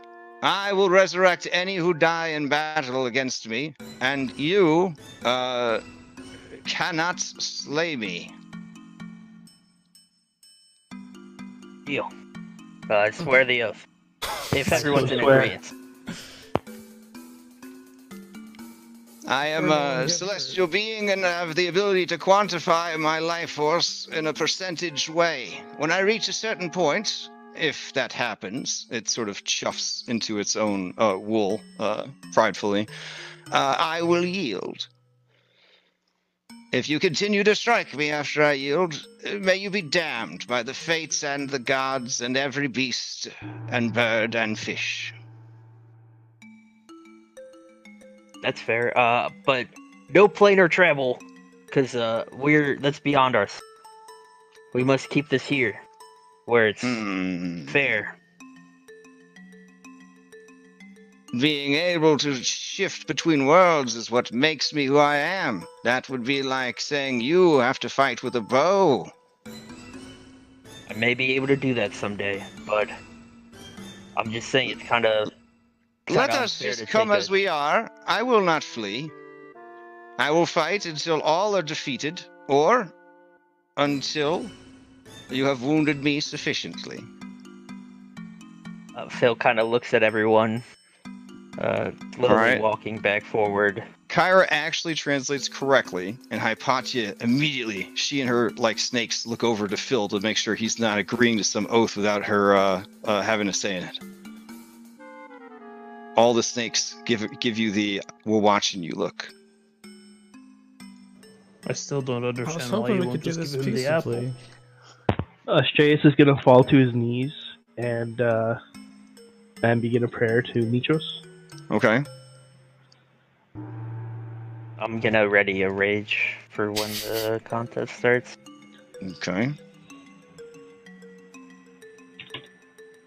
How about you just give him the apple? and he gives us the fleece, and everyone. It's just a friendly sparring match. This is. Can I cast a suggestion on Phil? Uh, I mean, That's That's PvP. that's kind of PvP. I PvP. know. it's pretty PvP, but won't. it's also super addictive when you start mind controlling your teammates. I'm gonna Oh. ask you, Anastasia. Do you want to make me give up this apple? I don't know. I feel like you'll be fine as soon as the apple's not in your possession. I, I thought that was the point, Philippocles. When you brought it to us, you said that it was because you had heard that we could use it in our dealings with the Ram, and now you seem different. I've had some time with it. Please, Phil. please. Can I persuade him? I don't know. Uh, I mean, you could. I mean, you guys could take this thing. Maybe. For CR, it says question mark. I mean, we won't die, Hopefully. at least. Yeah, but you could do Like this he'll, whole he thing and promises lose to everything revive because us. you could lose everything just because Phil doesn't want to give up the apple. Well, no, we lose. We lose the apple if we lose. You also don't get the fleece. Yeah, but do we really need the fleece?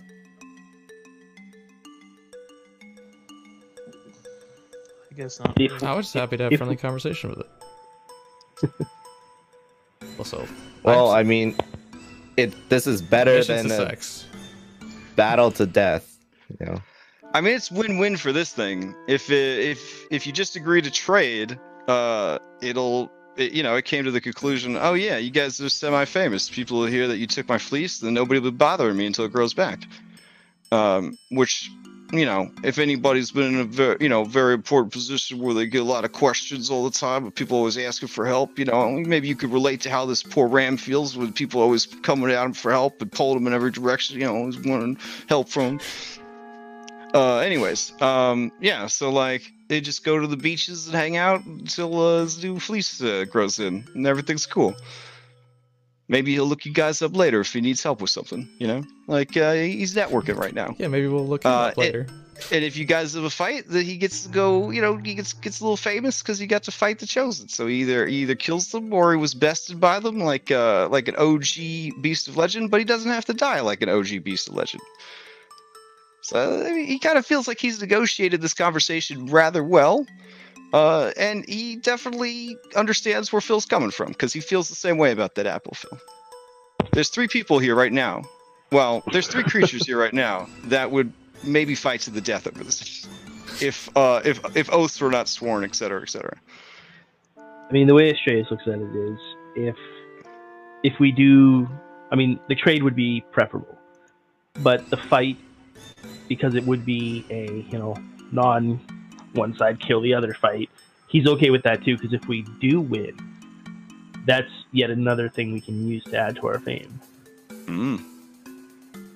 as opposed we to just the they apple. traded. Uh, yeah, sure. That's also a win part of it, I suppose.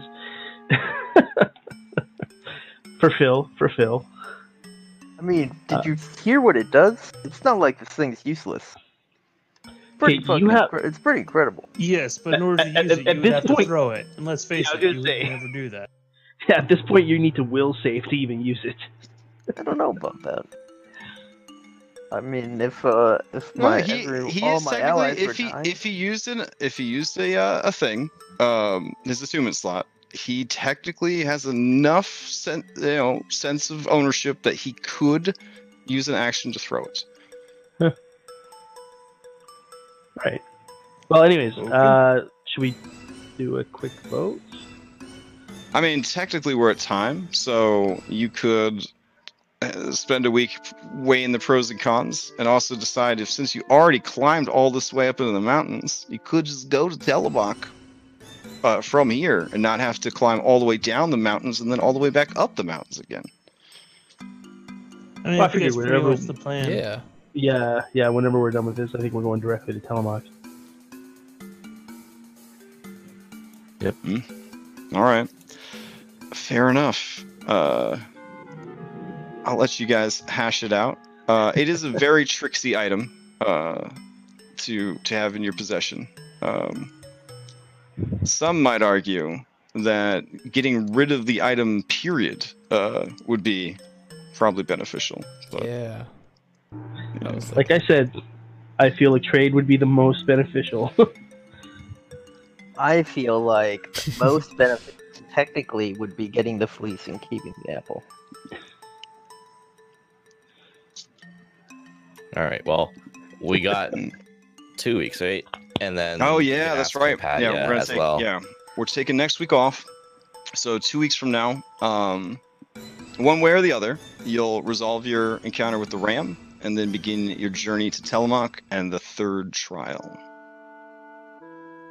Sounds good.